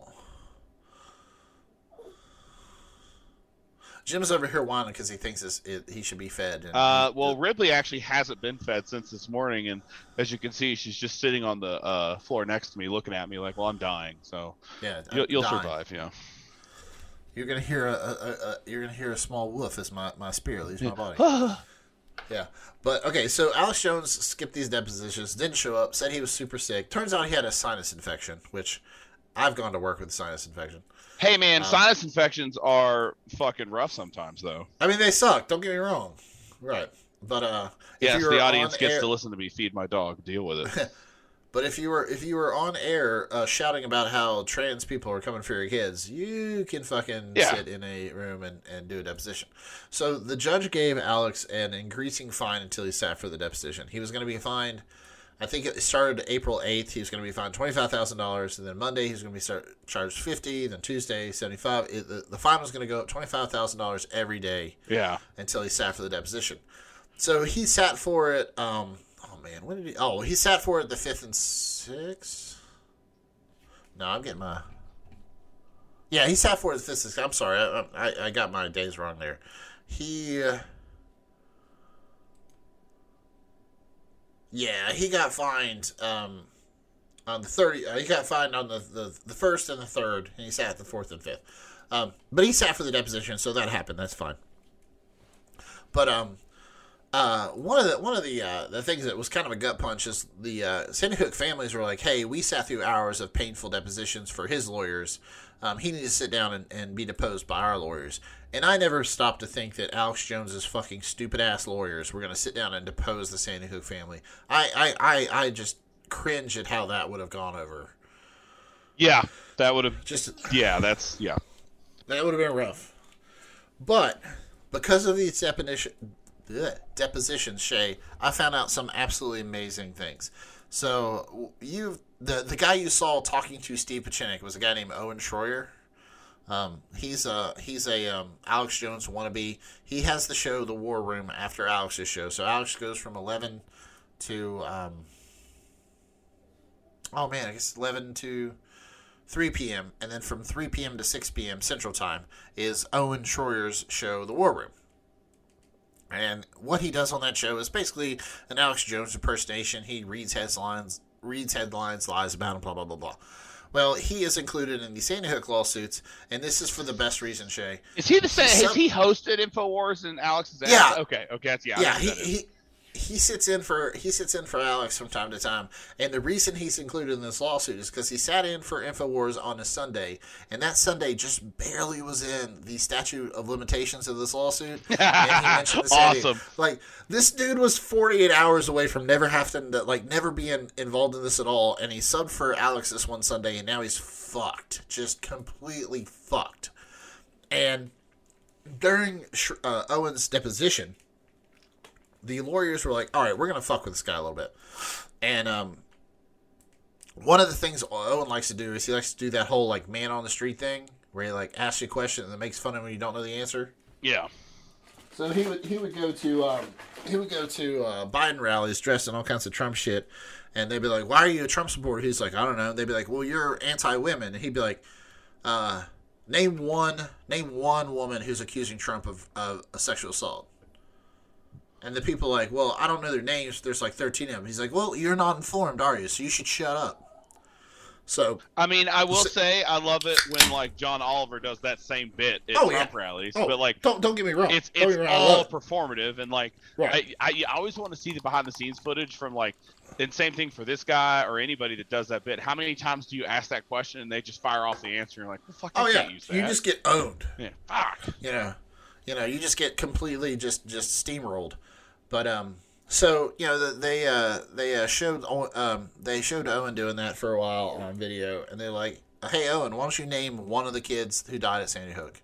and he was like, uh, "I don't know. I, I didn't research Sandy Hook." He's like, "But you've been talking about it for years, and you don't know any of their names." He's like, "No." He's like, "Well, I guess you're not informed then. You should probably shut up about Sandy Hook."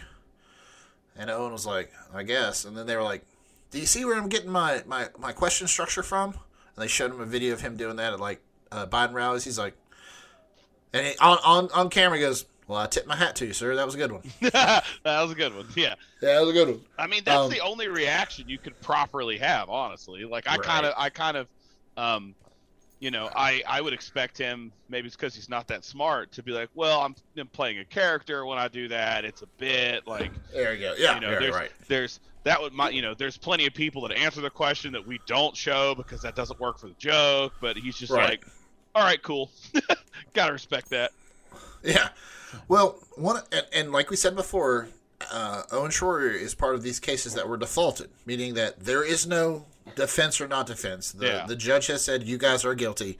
Now the jury will just decide how much you owe the Sandy Hook families. And so during the, the and this was this was the part that just I, I, I rewound it and probably listened to it three times because I was just flabbergasted. Um, the Sandy Hook lawyer asked um, Oh, Owen Schroyer, he's like, "Do you know that as it is now, the judge has removed all options of you for, for you to defend yourself in this case. And Owen Owen just pauses and is like, Well, I know it now. Yeah, you just told me. That's amazing. And it's like, whoa. And like, okay. And then he goes on, he says, like, All right, did you know that your lawyers not not so and so like the the Sandy Hook lawyer literally points to you know you can you can hear him and, you can hear him in the, in the deposition go like not Mr. So and so over here he's he, I believe he's representing you well but your previous lawyer Mr. Jackass the honorable Mr. Jackass do you know that you were you were you were given discovery and this lawyer never told you about it and Owen's like no so apparently the uh, whoever Owen and had were representing him was given a letter of discovery, and he just didn't tell Owen about it. So like, just complete malfeasance, right? yeah.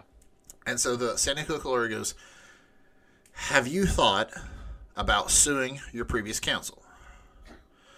And he's like, and he goes on to talk about like the logistics of it, and, and Owen's like, "Hold on, can you back that up and, and, and like rephrase that in in a you know less lawyery way?" And he goes, "Have you thought about suing your your previous counsel because they clearly did you a disservice?" And Owen's like, "No, I haven't thought about it, but I guess I could look into it." And the the lawyer's like, "Well, I think you should because they did you wrong." but I also want to be very yeah. I also want to be very clear. Any money, any money you get from a lawsuit like that, we will consider an asset and we will collect. And I was just dumbfounded. so they're intended like fuck you.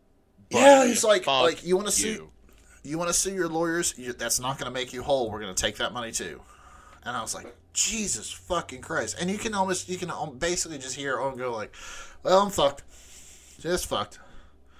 Now, Owen Schroyer doesn't have nearly the assets that Alex Jones has, but what they're going to do is they're going to take every dollar he has and make it so he can never buy a new car again ever. Yep. Yeah. Which I'm fine with that. Yeah, fuck him. Now, last but not least, would you believe that Alex Jones might be trying to hide some money now, Shay? Mm, no, he seems very. He he seems very upstanding in that way. I can't believe that. I mean, as a patriot, he would stand up and take, you know, Yeah, for sure. take take his lickings, right? Yeah.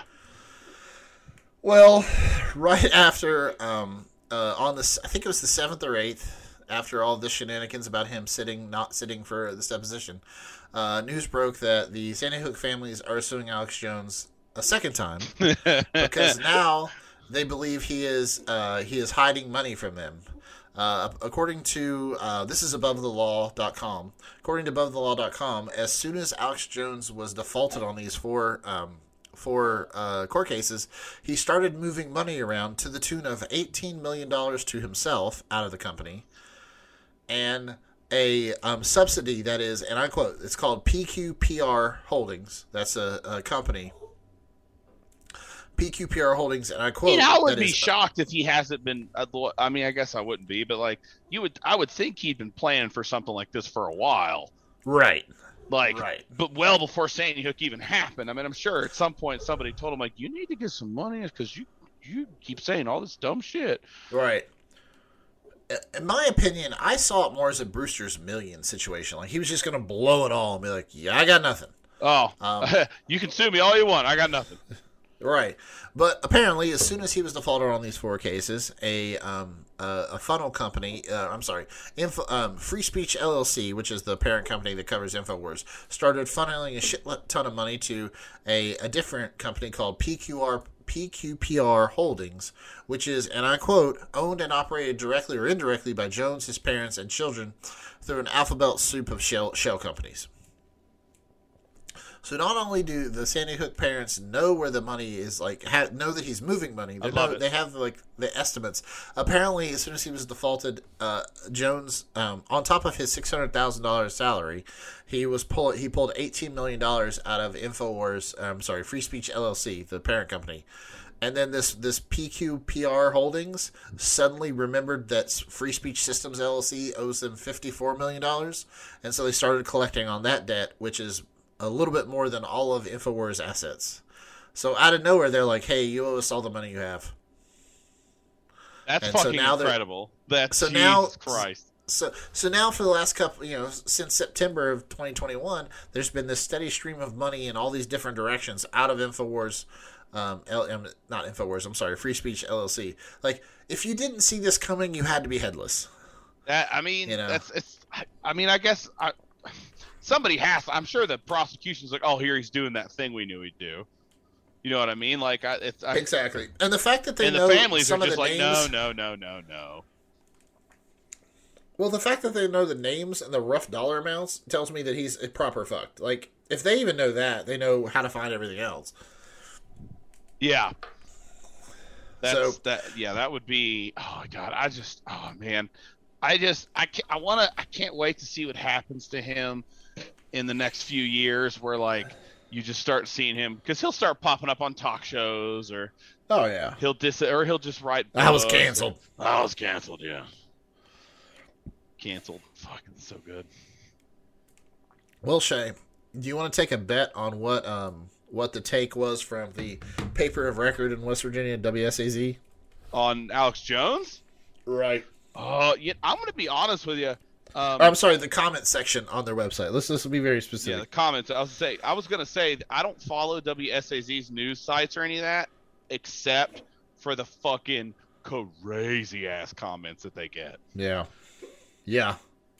It's there were like several people there that like I was just scrolling through and they're like, you know what, you guys shouldn't. Uh, you know, this is just wrong. Alex Jones is innocent. You're just taking his money. It's wrong. I was like, fuck you. It's really hard not like like I- I used to get into arguments with those kinds of people on the interwebs, and it's it, it's like a personal like a thing that I'm stri- like quitting cigarettes. It's a thing that I strive to do to not engage with those people because it there it never goes anywhere. But God, it feels just so fun to do sometimes. Yeah, it's it's it's cathartic. It, Yes, really it is. is Does it does it get anything done? Not at all. Not at all. But um, yeah, I was I was I was. I, I mean, I went on there. I didn't go on there with the idea that I was going to like change anybody's mind, but I was just really fucking like really taken aback by how many people like, hey, you guys are picking on Alex Jones. Like, do you guys not know what the fuck he did for five years? Like how he's ruined these people's life. I mean, um, Leonard Pozner has moved ten times since his son his son was murdered because Alex Jones keeps telling where he lives. Yeah. So it's just oh so amazing. So amazing that that people live in that level of delusion, but whatever. I still think they're gonna make a great Transformers movie. Um, I mean, Bumblebee is good. Bumblebee was decent, man. Like, I I don't remember what the next Transformers movie is supposed to be, but it's not Beast Michael Wars. Bay. Yeah, but it's not Michael Bay. Nah, nah like out. Well, speaking of which, that's a great transition. What are, what are, we- what are we watching now, Shay? What's the fun stuff we're doing? I am balls deep in Picard season two. So good. That shit is can we, so fucking can we talk, good. Can we can we talk about can we talk about Alison Pill singing? Uh, who's she? Alison Pill is uh, Agnes. Uh, Oh yeah, Jurati. she's she's she's she looks very smart. she she um, had her ideas out. Yes. Okay, so here's the thing, man. Um I cannot stress how much it blows my mind how good Jeri Ryan still looks. Yep. Like and that Well- comes cuz like everybody every person has that like celebrity crush like that that one person they saw in a movie or a show or maybe a music video, a famous person that, you know, taught yourself some things about what you're into. And that was Jeri Ryan for me. And like I remember the first season of Picard, I was like, wow, this woman is like in her 50s and has she has like four fucking kids. Now, let's say this. It's probably pretty easy to look that good when you're super rich and you can work out all the time. I Right. get that that's like literally part like 80% of an actor's job is working out to stay in shape. I get that, but like it's still crazy. Like Well, uh, listen, for all the listeners who are not familiar with 7 uh, of Star Trek 9. Voyager, Sorry, yeah. go Google Seven of Nine and just look at the outfit they put her in back in the '90s, and you'll understand why Shay's parts were very Yeah, yeah. That was yeah, it was- yeah, it, it was ridiculous and and and and like but also she was a good I mean, even today, looking back at that Good that outfit, you're like, really? Really, guys? Well, that's the You- thing, but that's why I love Seven of Nine so much as a character because, like, she was clearly fan service, sexy lady, but then her character turns out to actually be super awesome and badass, and she's a great actress. Well, and also not notice that she's in this fan sexy lady yeah, outfit. Like, yeah, like she, You could have put Seven of Nine's character in a bikini, and she would have been completely oblivious to that. yeah, that then that's part of it, and I, yeah, but it's I don't know, um, yeah. Anyway, yeah, she looks great. Uh, uh Agnes, Can that say- actress. Um, yeah, Alison Pill. I was, I was. Uh, so in in in the it's a spoiler here, Today everybody. on opinions from white guys in their thirties, hot ladies Yeah, in right. sci-fi. yeah, Hot Ladies in Sci-Fi. Um, but no, Alison Pill is an actress I know from The Newsroom and a couple other things that she was always really good in. I, you know, I Fuck, just like that's where I know her from. right. Yeah, Pill. Was Oh from The Newsroom. fuck! She yeah okay okay. So in in you know spoiler alert here, uh, Picard episode five, I believe. You're talking about the Um, ball gown, right? Yeah. Yeah, yeah, so yeah. well, I'm, I'm not talking about the ball game. I'm talking about her goddamn voice. Like Oh, in the, she in the sings, that, is that actually her though? that's her. Nice.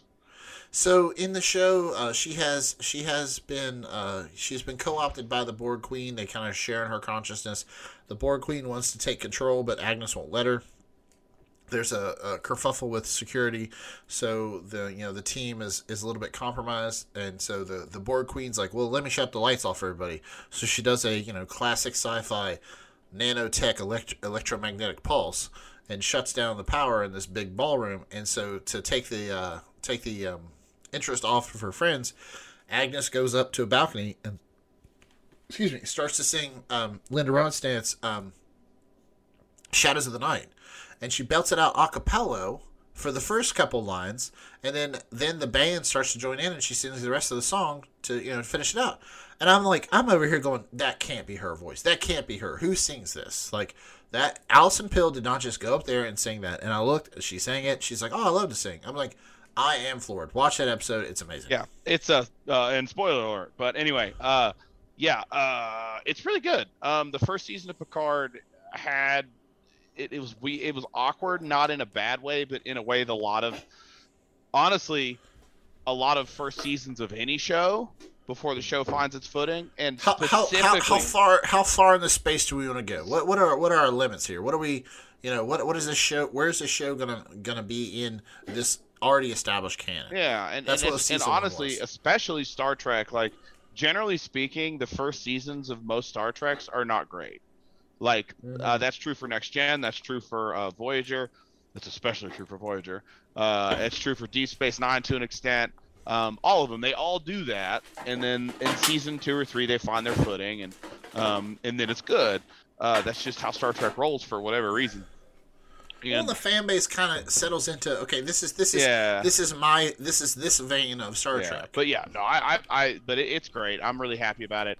They've announced that the third season is going to be the last season, and they're going to bring in most of the cast from the next gen. So like Right, I've seen that. basically everybody but Wil Wheaton.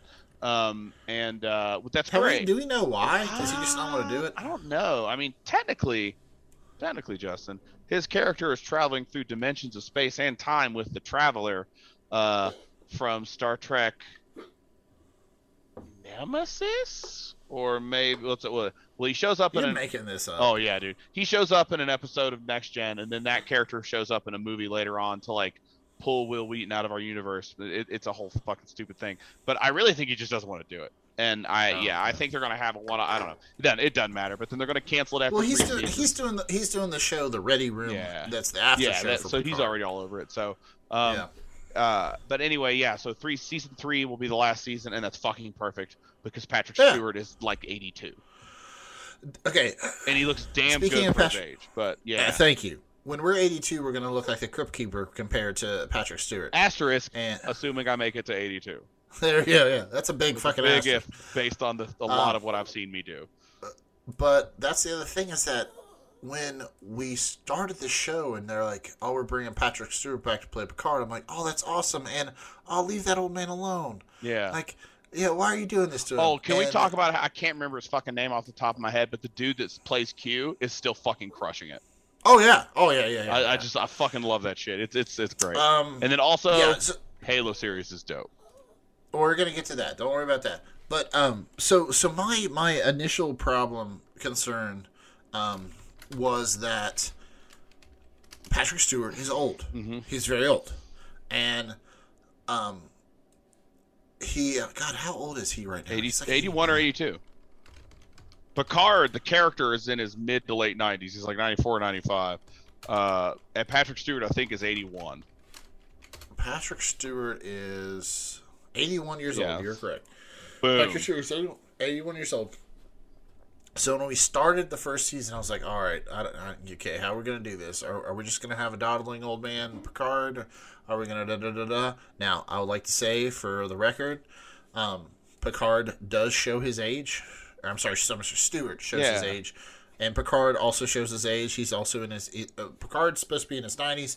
Patrick Stewart's 81 there I mean he looks frailer than he did when he was in his fucking when he did Star Trek Next Generation. That's just how time flows yeah, in but direction. like, you know, the other side of But that, I think it works for the character. he brings though. it. He brings he it. brings it. and he even has that line in the first season where after he says it and things start going up, he gets a little bit more empowered where he says, I haven't been living, I've been waiting to die. Like Yeah. that's his thing. Like that's but you're but I mean, yeah, it's it's pretty cool to see him. Um I think in the He still brings it. He still in the original Star Trek canon, I think Picard lives to be like 120 ish. I don't, I don't remember. And, and also also we're we're still you know I, I mean Star Trek Next Generation was our generation of Star Trek. yes. Cour- we of course watched the we of course watched the original Star Trek on you know reruns, but you know the Next Generation was on TV when we were like watching TV and growing up, and so like that's our Picard, and you know you you, know he would rough and tumble, he'd fight, he'd you know he'd punch people and fire phasers. Now you know that's not what this Picard's going to do because he's in his 80s or 90s in the show, you know quote unquote. But like when it's brought close and you let Patrick Stewart act the role of Picard to another person or be the captain, be the the friend, be the the be the role model. Like he just nails it. Like he's still there. He still delivers that that essence of Picard that's so perfect. And as you were saying, um, John de Lancie. Yeah, John de Lancie, who plays Q. God, has it's so good. In that first has- episode, when everything goes all weird, because I had seen the trailers, but I forgot he was in it, and Q is one of my Right. absolute favorite characters ever. Um, I, you know, he turns into a joke at one point, but generally speaking, I fucking love Q. And uh, like, there's one point where he tries to marry Janeway, and boy, it's it's a whole thing. But anyway, um, fucking uh, when it, it John de Lancie, uh, 74 years old now. yeah, and then when when when Picard is like, you know, it's a real close up shot on his face, and he's like, "What's going on here?" And then you hear Q say, "Oh, Mon Capitan." I literally stood up and was like, "Yeah!" Oh, yeah. because that's like his quint. Ah, I fucking love that shit. He always called God, Picard. and then, he, then he's like, "God damn it, Q!" you know. Yeah, and and so that was the end of the first episode, I believe, where Mhm. you just hear Q's voice offhand. Now, when you start the the end of the second episode, this is where I think it really nailed it for me. Was that um, you? It starts the episode. Uh, Picard standing there in his his you know. There's been a, a time ooh fuckery. Everything's different, but only Picard knows about it. Um, he hears the voice of Q say, "Oh, you know, El Capitan." He turns and sees sees Q, as Q was in Next Generation. No, no. He. Oh yes, no, you're right. You're right. He does. He, And he says, "Well, hold on, let me catch up." and he snaps his And he fingers. snaps his fingers, and he becomes himself as his aged person, and it's perfect. Yeah. No, It's that's, that's so perfect. good. That was yeah. Yeah. I, I was So really worried they the would try to have Q be like like you know DH him the whole time, and I was Right, but, no, no, no. but then they did that, and I was like, oh, it's perfect. Yeah. And the, and the part of the and, and one of the main plots of, of the second season is we are we are uh, visiting by Doctor Soong. Well, no, it's one of his ancestors.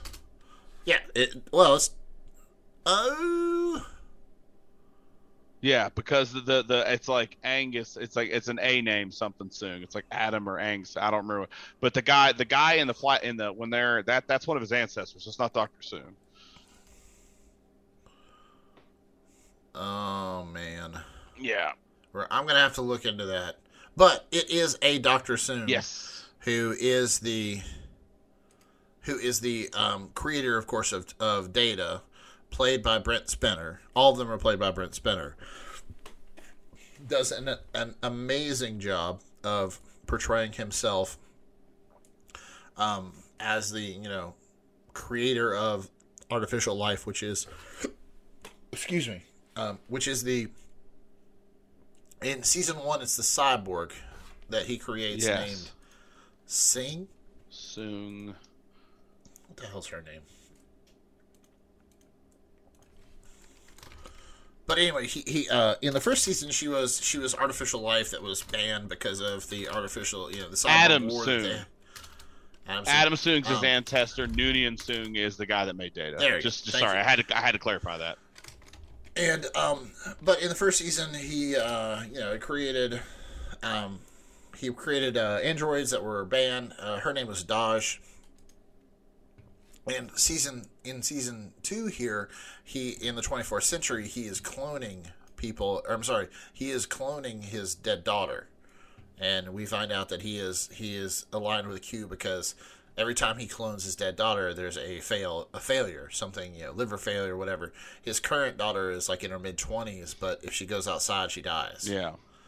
So it's it's so good. It's so good that it almost um it makes me wish that um Halo and Picard didn't come out on the same night because it fucks. I get hungover. I'm hungover every fucking Friday. You know morning. you know you can just watch them on different nights.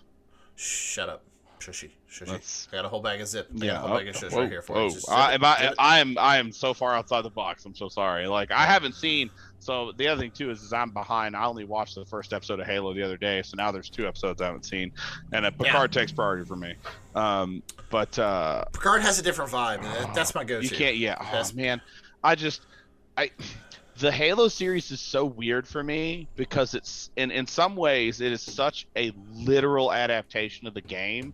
Like when it cuts like that that first scene, I, I again I cheered because I honestly expected I, I haven't followed the Halo at all, the series at all. I didn't know who was in it. All I saw was the initial trailer. I was like, oh, that looks fine. I'll watch that. It's on Paramount Plus, which I apparently have been paying for for like two years through Amazon. Had no idea. So okay, cool. There you go. Yep. So that's a thing. Um, and I was like, all right, whatever. And then I watch it, and then like I'm expecting like, okay, the first episode is going to be a bunch of bullshit. I'm, Master Chief's going to come in at like the last second of the show, and then it's not going to be till episode two or three where something cool happens. No, no, no, no. Like. 10 minutes in, the Covenant are blasting children with their plasma rifles, and the effect Right. is really cool. And then there's that scene We're, t- we're talking splattering like people. splattering people like just just parts it, it was way more violent than i expected and then uh um you know because the games are violent but they're not like they don't have dismemberment and gore and things like that it's not like that so i just didn't expect It's a lot that. of splash of damage, spla- and yeah, I the, the didn't- guy falls you know, down. yeah it's whatever um you know but jesus man and then the, then there's that fucking scene where hey master chief just drops out of that ship and just lands and proceeds stone. like a stone and just proceeds to whip everybody's ass it is so much fun um it's it's got Well, yeah it just feels the like a the- really the- really high budget fanfic and i'm totally fine with it Well, and I'll tell you, I'll tell you what made it. Oh, that's a, great point. It does. It feels feel like a fan very film. high- yeah, it does feel like, uh, especially that fight scene. It looks like a, a fan short that you would see online. but with like, a lot of money behind it, you know, because And everybody's like, "Why are we not doing this?" yeah, and then it cuts it cuts to the first person, and you hear the shield noise. Boop, boop, boop, boop, boop, boop, boop. And I was like, oh, I'm you hear it so on board for this. It's so good. Well, also like not only does Master Chief land like a stone, um, start commanding what he calls Silver Team, which is the three, which are the three Spartans that that are in his detail. Um, he commands them to like engage, and then like one of them's like, "I got over, I got over, I got over a shield," and like she hops up on a on a wall and starts like with a sniper rifle running around just fucking capping people, and. I, I- saw all the trolls online be like, oh yeah, so the Spartans know to shoot and, and deplete their shields. Why didn't the people know that? It's like, well, because the people saw these giant fucking monsters bash through the door and start splattering the people. I don't know. Maybe they had a half minute going, oh fuck, what's going on here? You know, the Spartans the Spartans knew exactly what to do, just like you do in the game. You deplete the shields and go in for the kill. Like that's what they were doing. And Yeah. whether the Spartans were doing it from a distance or like Master Chief was like kicking him in the face and hitting him with the back of his rifle to get the shield down so he could shoot him. Well, that Um, was the first you- time the um, the uh, that colonists had seen the Covenant because that one nobody knew what they were, but then that one the the chicks the the girl her his her dad has a one off line of where he said I, I may have to go back and rewatch No, it where he's so, not her dad. It's it's one of the somebody is like, something something something i thought this was just propaganda so like Right. they had heard about it but not said it to anything anybody else so they didn't know like they did or not probably know the UN, the UNC were like, hey, we're fighting these other guys over here, and people like, oh yeah, yeah, whatever oh i'm fighting aliens okay Yeah. yeah but But there's and I don't know I don't know the um oh man I can look it up real quick. I don't I don't know all the the Spartans names. Um but uh the other Spartan the other so there's uh silver team is is Master Chief and then two female Spartans and a male Spartan.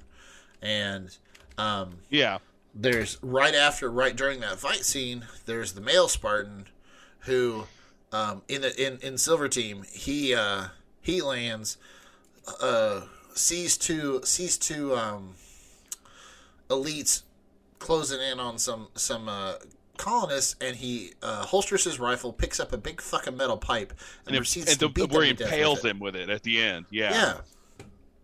He beats one to death with it and then impales the other one after he's got their shields down. And he just picks it up off its feet. And, you know, like, everybody's like, holy shit. And then uh, one of the complaints I saw online was that the, the elites didn't seem to have any weight to them. They're like, i they- mean they- it- they people are going to bitch about everything they're you know whatever I know.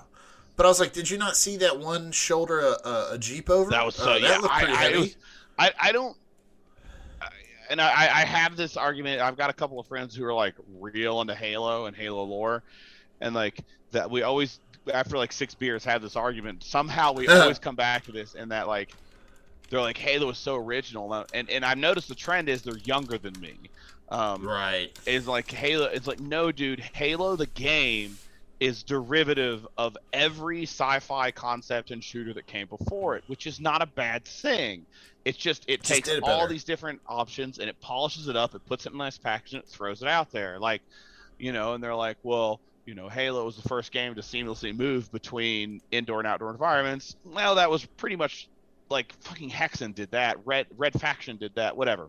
Right. But the story's the same way. It's it's a genetically engineered super soldier that defends humanity from an alien. Like that's I, I, I don't, you know so like I don't know what people expect from the fucking show. Like the show needs to look like the game and sound like the game, and it fucking does. It feel it's great. I fucking love it. well, I'll even go. I'll go. I I will pedantically yell about this for hours if you let me. Oh yeah, yeah, yeah, yeah. Don't get me wrong. I'm going to have arguments about this in bars for years now. Mm-hmm. Um, but I would also like to say that when I, I I know you said that you did not pay attention to um, uh, anything about it, and the only thing I knew about it was that um, Pablo Pablo uh, Schre- Schreiber, um, brother of uh, the other guy, the guy who played fucking um, uh, Sabretooth Oh, um, yeah, yeah. I, I can't think of his name. in X Men. I was just reading about the, him the other day, but yeah, yeah, yeah. Uh, I got I got it right. Yada yada front of me. yada. Oh man, remember how cool that first X Men movie was the first time you saw it, and now Yeah. and now yeah. after you and now after it's not fair, but like now after all the Marvel movies and everything, you go back and watch this, and you're like, holy shit, this sucks.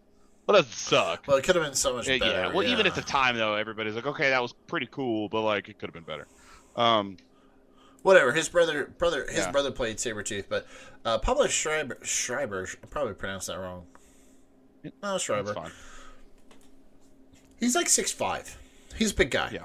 And he is not opposed to putting on some muscle. So when when they said that Pablo uh, was going to play the role, I was like, all right, we can do this because he's a big dude. And because basically, um, if you have a, if you have a, if you have an actor that's six one, he's going to look huge on a set because every, all the other actors are going to be around five ten. Yeah, and let- let's be Yeah. clear. That's an inch shorter than me, and how much shorter than you?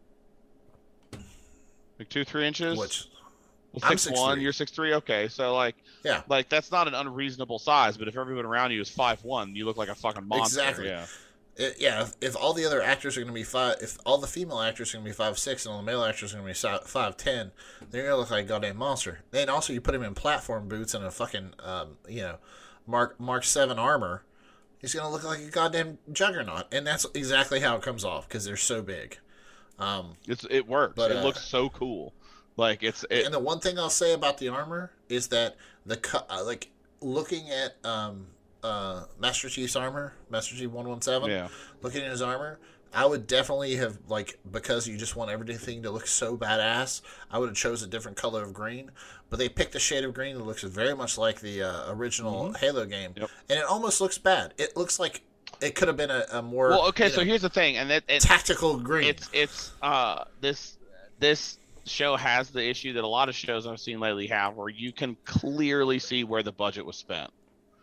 There are certain scenes that look Oh, yeah. incredible, and then the other ones look like complete dog shit. And it, it's fine. It's a TV show. I don't expect, you know, whatever. But it is. You can see, and like I think a lot of the budget went to the costumes and the set design, like the the the Oh, yeah. and shit, because all the make the Spartans look great, all the fucking ships and the warthogs and all that shit looks great.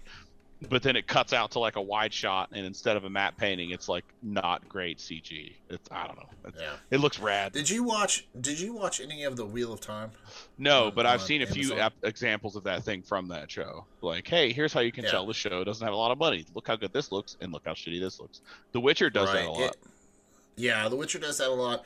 And one of the things that really stood out to me about the Wheel of Time, which having read, I don't know, I want to say at least half of the books, it, it nailed the feeling of that show.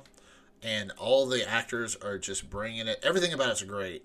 I, I really love the vibe. I haven't It's seen it. back for it, it's it's really solid. It's super solid. But like you were saying, you can tell the parts where they just didn't have the money because there's a fight scene in the woods and they only have I don't know maybe half a dozen people on camera at any one time, but it's supposed to be two armies clashing together. It's it's such a like. And let's be clear, Yeah. even Game of Thrones did that shit.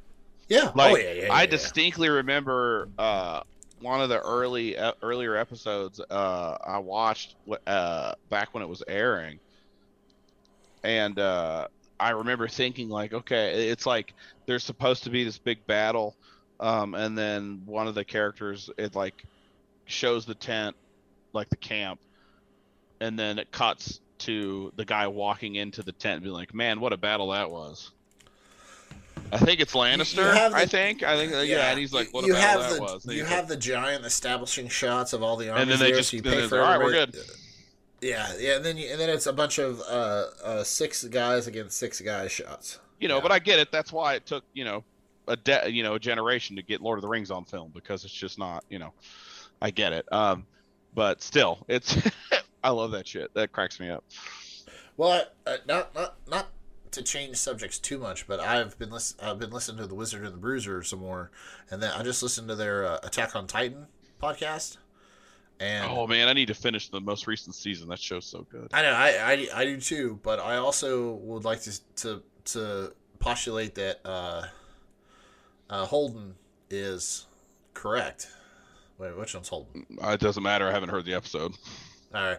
Well, he's saying that like we are on the cusp of a like anime influx into movies, like just like how Marvel like how Disney and Marvel struggled at first, but once they found the, the once they found the formula to turn comic books into Oh, the sweet sauce. Yeah, yeah. yeah. Once they once they found the sweet sauce of how, how to turn comic books into movies, they just pounded them out. He's like, we are on the cusp of somebody figuring out how to turn something like Attack on Titan into a movie that just catches fire, and then the floodgates will be open. Yeah, he's probably right. Um, so here's the thing, though, is that that.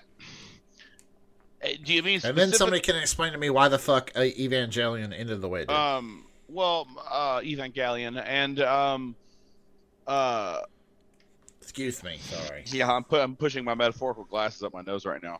Um, it's they kind of already do that in Japan. Like there is a ton of uh, live action uh, anime adaptations.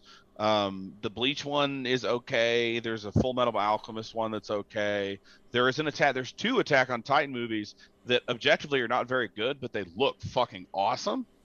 Um, Yeah, like because the guy I want to say the guy that directed those Attack on Titan movies it's it's a uh, part it's just Attack on Titan part 1 and 2 and it's more or less the first season ish of the show um, it looks really cool it's got a nice because the guy that directed it directs music videos um, Yeah. so but but like substantively it's garbage um, so I mean they they're still I mean in Japan they're popular but I can't think of a single like that Ghost in the Shell anime was or adaptation didn't do very well and that was a real no. Western take on that shit. So yeah. yeah, I don't know. I don't know. I, I, that they just haven't found this. The, like you said, the secret sauce. Yeah, it's close. It's real close. You might be right on that one. The Japanese at uh, live action one, I think it's kind of cool because it's like a lot of weird, Well, like people, actual people on set with miniatures cut with. I don't know. It's strange. it's they, were they were talking about that. And they said that like the they um, when they did that live action uh, movie, they talked to the creator of Attack on Titan, and they're like, we really want to change all this stuff. And he's like, cool, do it. Like the the story's been told. Do it. You know, do something new. I don't. Uh, uh, yeah, Yeah. No. go nuts. Right. No. All right. Well, I think we should wrap this up at this point. I have uh, taken up enough of your time. We've talked quite a bit about Picard. Everybody should watch that, So- and and you should catch up on your uh, Halo shades. Yeah, I It need to watch uh, that, and I need to watch. Honestly, I've been doing that. I've been kind of. Uh, I, I had this. Uh, a very good friend of mine um, recently got into anime, and he's and he's uh, requ- he's requote, quote uh, retired at like 29 or some bullshit or 30. You know, he's you know between jobs but with money, so he's just like, I'm gonna watch all 600 episodes of Naruto. Fuck this shit. So Yeah, so yeah. I I've been fucking diving real hard into anime, and that's specifically why I stopped. I started watching Halo. I was like, all right, I gotta watch something with people in it. Like I got Yeah, yeah, I gotta watch something that's not anime. Yeah. No, it's it's uh I, I know that the uh, Young Justice I think it's season four Ooh, did that start up the the the lat? or is this Yeah, I think season three I like I'm behind no, a whole there was season. four, and the, I don't know because there was the last one I remembered had all the like uh like uh Superboy is air quotes dead or whatever at the end of the See, I haven't watched that. one. yeah so i yeah i don't i think but i think the next hat i think it started airing again like there's new episodes past Yeah. what i've seen Yeah, I need to get back into that now that uh Peacemaker's over. yeah it's pretty good that that, that young justice Yeah. is pretty good No, it's it's held up, and they're talking about seasons five and six or whatever. Like they're they're they're into it. So, I mean, it's it's probably been the better animated thing that DC's put out in a while, and they put out some good shit. it's the best thing i've seen since that justice league cartoon on cartoon network Oh, yeah. like Unlimited. yeah no no no no that that's the second one Unle- like Yeah. um justice league was where like the card the world of cardboard speech comes from and then that ended Yeah. And they had justice league unlimited which was like because like the original justice league was like three or four episodes of a single arc so it's like a bunch of mi- each season's kind of like a mini movie and then unlimited is the one where they bring in like 500 characters Oh, and yeah, it- yeah, there's, yeah. there's not as much it's not as serialized it's like each each Yeah. each arc is like one episode each or two so um yeah they're but they're all fucking awesome the question is dope i can't wait to see the question in a live action movie Oh yeah. He was so good. He was, he was so such so a, Jim, I such a love that. Jim. Such a Such a fucking good character. And, Like I was reading about him in the comics, and apparently he's just one of those characters that's just kind of always been there. Yeah, yeah. And they're, they're like, he pisses everybody Yeah. off. They're like, "Well, we should go do this." He's like, "Or should we?" Or should we? Like, God damn it! Fucking nerd. Yeah, yeah. yeah. All right, Shay. Well, as always, it's uh, we hope you guys enjoy this. We enjoy the fuck out of doing it. You can hit us up on everywhere you find your podcasts. You you found it now, so good job. Uh, if you have any questions, comments, or concerns, anything you think Shane and I should watch and comment on, I think I think that would be fun to do. Um, as always, hit us up. It's at Twitter is at uh, Woodscast1776. Facebook is also at Woodscast1776. And then uh, shoot us an email. It's thewoodscast1776 at gmail.com because fuck Alex Jones' entire shtick. We'll be doing this before, uh, long after he's uh, hopefully in the poorhouse. It's not that hard, Alex. You just don't have to defame people. Yeah.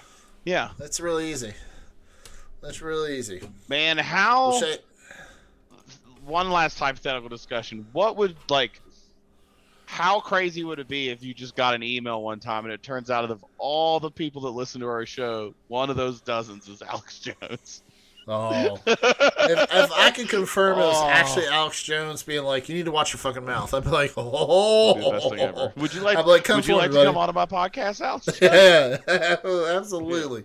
And I would call him a fucking, I would call him a fucking Nazi to his Yeah. face over and over again until he, till he got off the air. Um, but as always, uh, hope you guys enjoy it. Um, Shay, say goodbye to nice people. Goodbye, nice people. And as always, remember what Captain Hydra says: seize the means of production. Seize them. Seize them good.